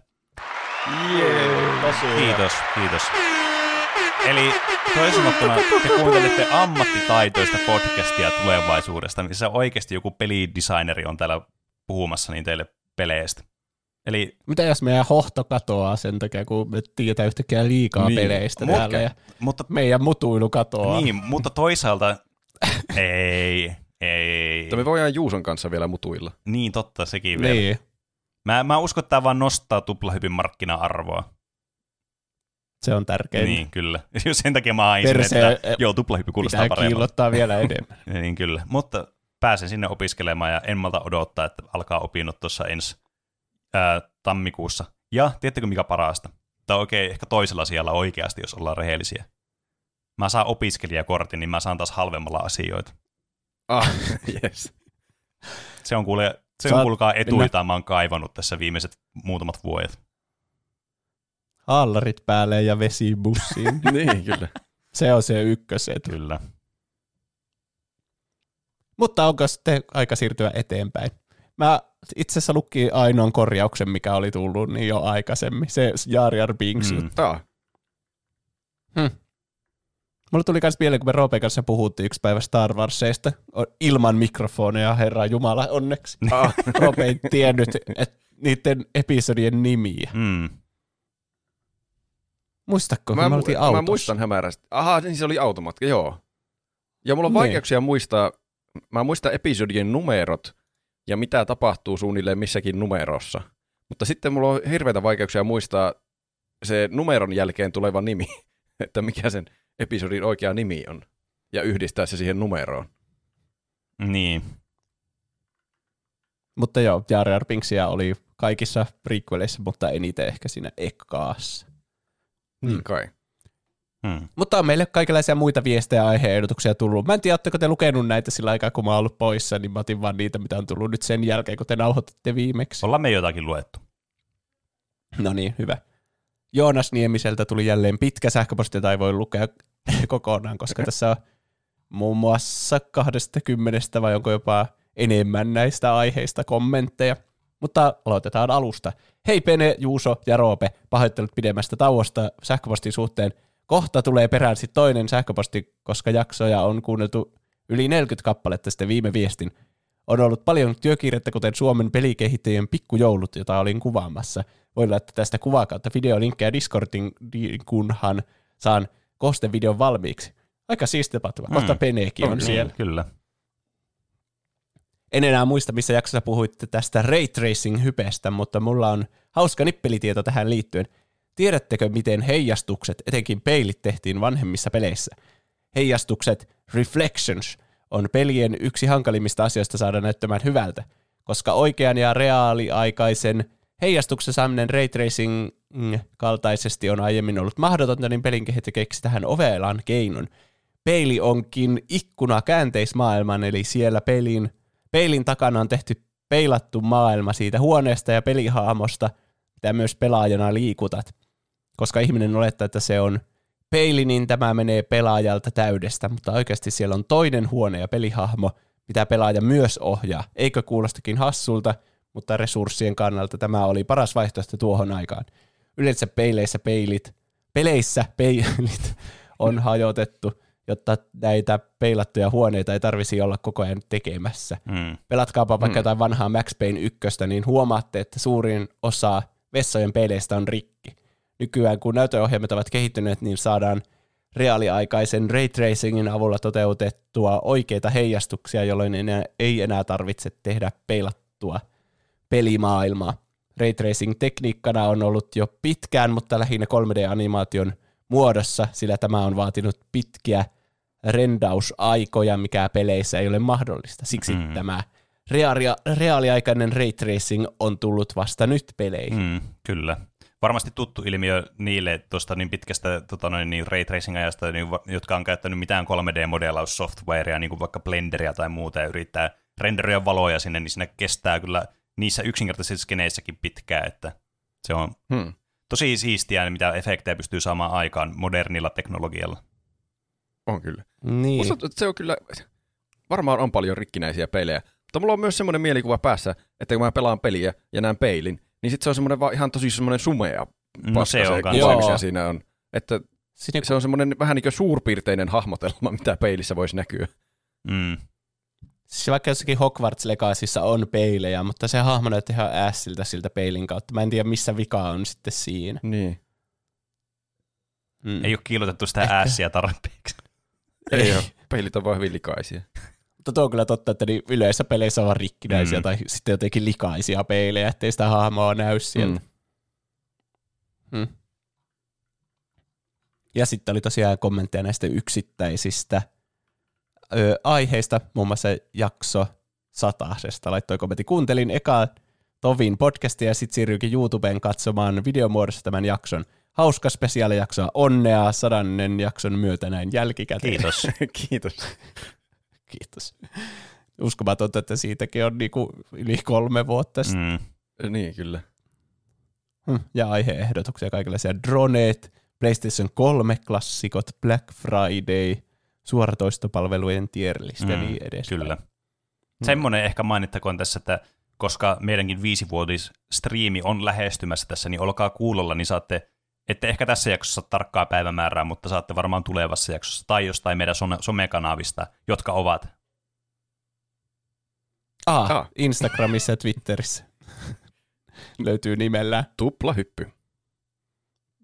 jos meille haluaa lähettää viestejä.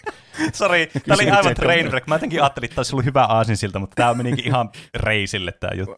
On se hyvä muistuttaa, kun mä en ainakaan muistanut sanoa näin. Mä olin niin onnellinen, että Juuso palasi takaisin. Nämä meidän loppuspiikit ainakin on hyviä ja jämptejä, niin kuin ne aina on. Nyt sekin meni pilalle.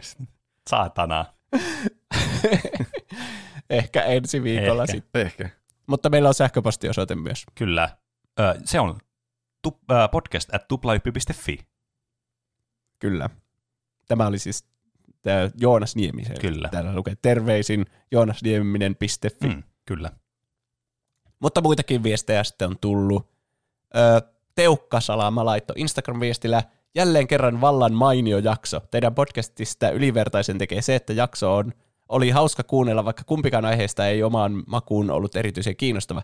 Ainut, mikä vähän tökki, on anglismien massiivinen käyttö. Ymmärrän toki, että esimerkiksi interact-sanalle on tiety, tietyissä yhteyksissä vaikea keksiä järkevä käännös, mutta interaktoida kuulostaa vain niin hirveältä omaa korvaan, ettei pahemmasta väliä. Sen sijaan esimerkiksi joinata voisi ihan hyvin sanoa vaikka vaan liittyä. Se on kuule paljon mutta, helpompi tolleen tekstin välityksellä sanoa kuin oikeasti niin kuin keskustelun Mutta y- timmellyksessä. Haluaa vaan puolustaa itseään ja muita. Tämä kommentoija sai kyllä varmasti jonkun aivoinfarktin siinä vaiheessa, kun Pene sanoi edellisessä osiossa ambiguoosi, vai mikä se oli. Mutta yhtä kaikki se on teidän tyylinen ja itse olen varmaan vain sen verran vanha jyyrä, että tuo omaan korvaan vähän aina särähtää. Siitä huolimatta kuuntelen jatkossakin ja toivon, että jatkatte omalla hyväksi todetulla linjallanne. 5 kautta 5 podcast. Kiitos. Voi kiitos. Kiitos. Joo, tuo, mutta tuo, tuosta on kyllä tullut tämmöinen running joke, että aina noita meidän anglismeja dissataan. niin Se on ihan, se on ihan hauskaa. Ei se Me haittaa. tehdään sitä tarkoituksella Ei. välillä. Ei, hetkinen. Huumorin vuoksi. Kyllä. Sitten Instagram-viestin nimimerkiltä Game Boy Aficionado. Game Boy Aficionado. Ö, jos teillä ei lue viestissä, tämmöisessä yksityisviestissä nimimerkkiä, niin sitten Pene vaan joutuu keksimään sen Mm, teille. Kyllä. Kuuntelin pitkästä, pitkästä aikaa uudelleen jakson 258 ja täytyy sanoa, että mainoksessa Penen ääninäytteleminen oli kyllä oikeasti aika vaikuttava taidon näyte. Piti jo ekalla kerralla, kuuntelukerralla tästä mainita. Hetkinen, missä jaksossa? 258 ja siinä mainoksena oli Jarkolle selviää Dobsanderekin todellinen suunnitelma oikeasti. Aa, aivan. Okei, okay, okei. Okay. Se oli, mä kuuntelin sen ja se oli Ai kyllä vitsi, tosi kiitoksia. hyvä. Ja sitten aiheehdotuksia tulee myös joka viikko, muun muassa Veeti laittoi nyt kun nälkäpeli Balladin lin, laululinnusta, ja mikä vitsi ton ni, elokuvan nimi on. Nälkäpeli Balladin laululinnuista ja käärmeistä on julkaistu. Olisi hyvä aika tehdä nälkäpelisarjasta jakso. Niin, meillä ei tosiaan ole sitä Niin. alkuperäistä trilogiastakaan jaksoa. Niin, Mä en ei. kyllä kuullut järjen hyvää tuosta uudesta elokuvasta. Mutta toki niistä vanhoista mietin- voisi puhua. Niin.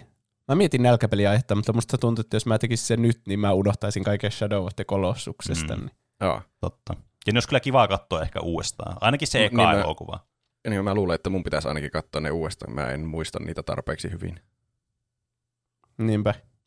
Ehkä joku lukupiirityyppinen voi olla sitten tulossa. Niin. Mm. Mutta jotain myös Patreonista pitää mainita aina jaksoa loppupuolella. Patreonista pitää mainita, kuten sopimuksemme näin kertoo.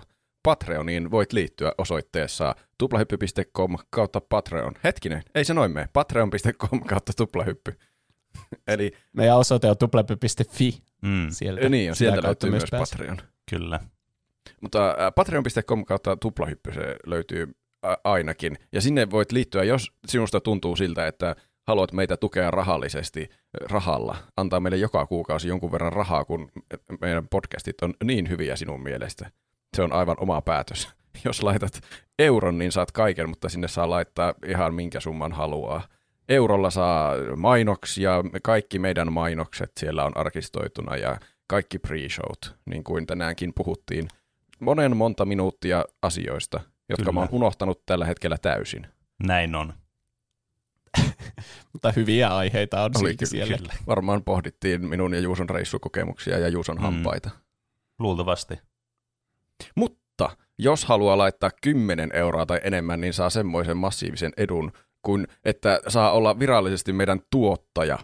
Ja äh, siinä tapauksessa äh, saa omaan nimimerkkinsä luettuna jakson lopuksi erityiskiitoksena meidän suustamme.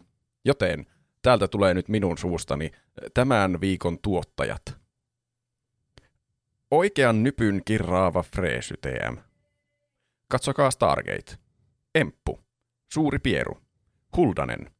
Mestari munalähettiläs sekä suuri Glaxin Quasar Quantifluctoiderien spektrografia kvantti kvantifikaattoriklubin johtaja Mr. Ukko. Saimaan Norppa. Kas. 6V Kusimuna. Helena. Nahka Sikari. Enemi Maaria. Styrre. Moussi. Tumppitsone. Larso. Massiivinen Pökäle. Keetor. Petri Hoskonen. Emi Barbie, Peruna Kiisseli, Siellä. Jafar, Dyrenair, Whisky ja Piipari. Paljon kiitoksia. Paljon kiitoksia. Kiitos. Mm, siellä oli uusia nimiä. Mitä mieltä te tuosta Katsokaa Stargate? Se tuntuu vaan nimimerkiltä, mutta selvästi se maksaa 10 euroa kuussa, että me katsottaisiin Stargate. Niin. Ah, niin. Pitääkö se joskus sitten katsoa Stargate? Mä en oikein tiedä, mistä edes aloittaa. Onko se vanha sarja, onko se uussa, varmaan jotain skifiä. Mm. Niin. Mm. Mä muistan, että se on joskus tullut telkkarista, joskus myöhään Niin. varmasti. Mun mielestä siitä on jotain Käyttää eri versioitakin olemassa. Että siitä ei ole vaan silleen, että on vain yksi Stargate. Katso se. Että niitä on jotain eri jotain elokuvaa tai sarjaa tai TV-sarjaa tai jotain. Hmm, ehkä. Sun, kat, katsokaa Stargate, pitää tarkentaa seuraava, seuraavalla viikolla tähän, Kyllä. ei kun seuraavassa kuussa, miten ne toimii tähän, että mi, mistä meidän pitää katsoa ja mi, mikä os- osa siitä Stargateista. Mm. Siitä on myös elokuva, siitä on kymmenen tuotantokautta ainakin. Hmm. Siitä on paljon asioita. On kyllä. Mutta onko muuta? Oh, voi meitä tukea myös, Stargatea. voi meitä tukea myös ilmaiseksi. Mm. laittamalla hyviä arvosteluita iTunesissa tai Spotifyssa tai missä ikinä kuuntelee tätä podcastia.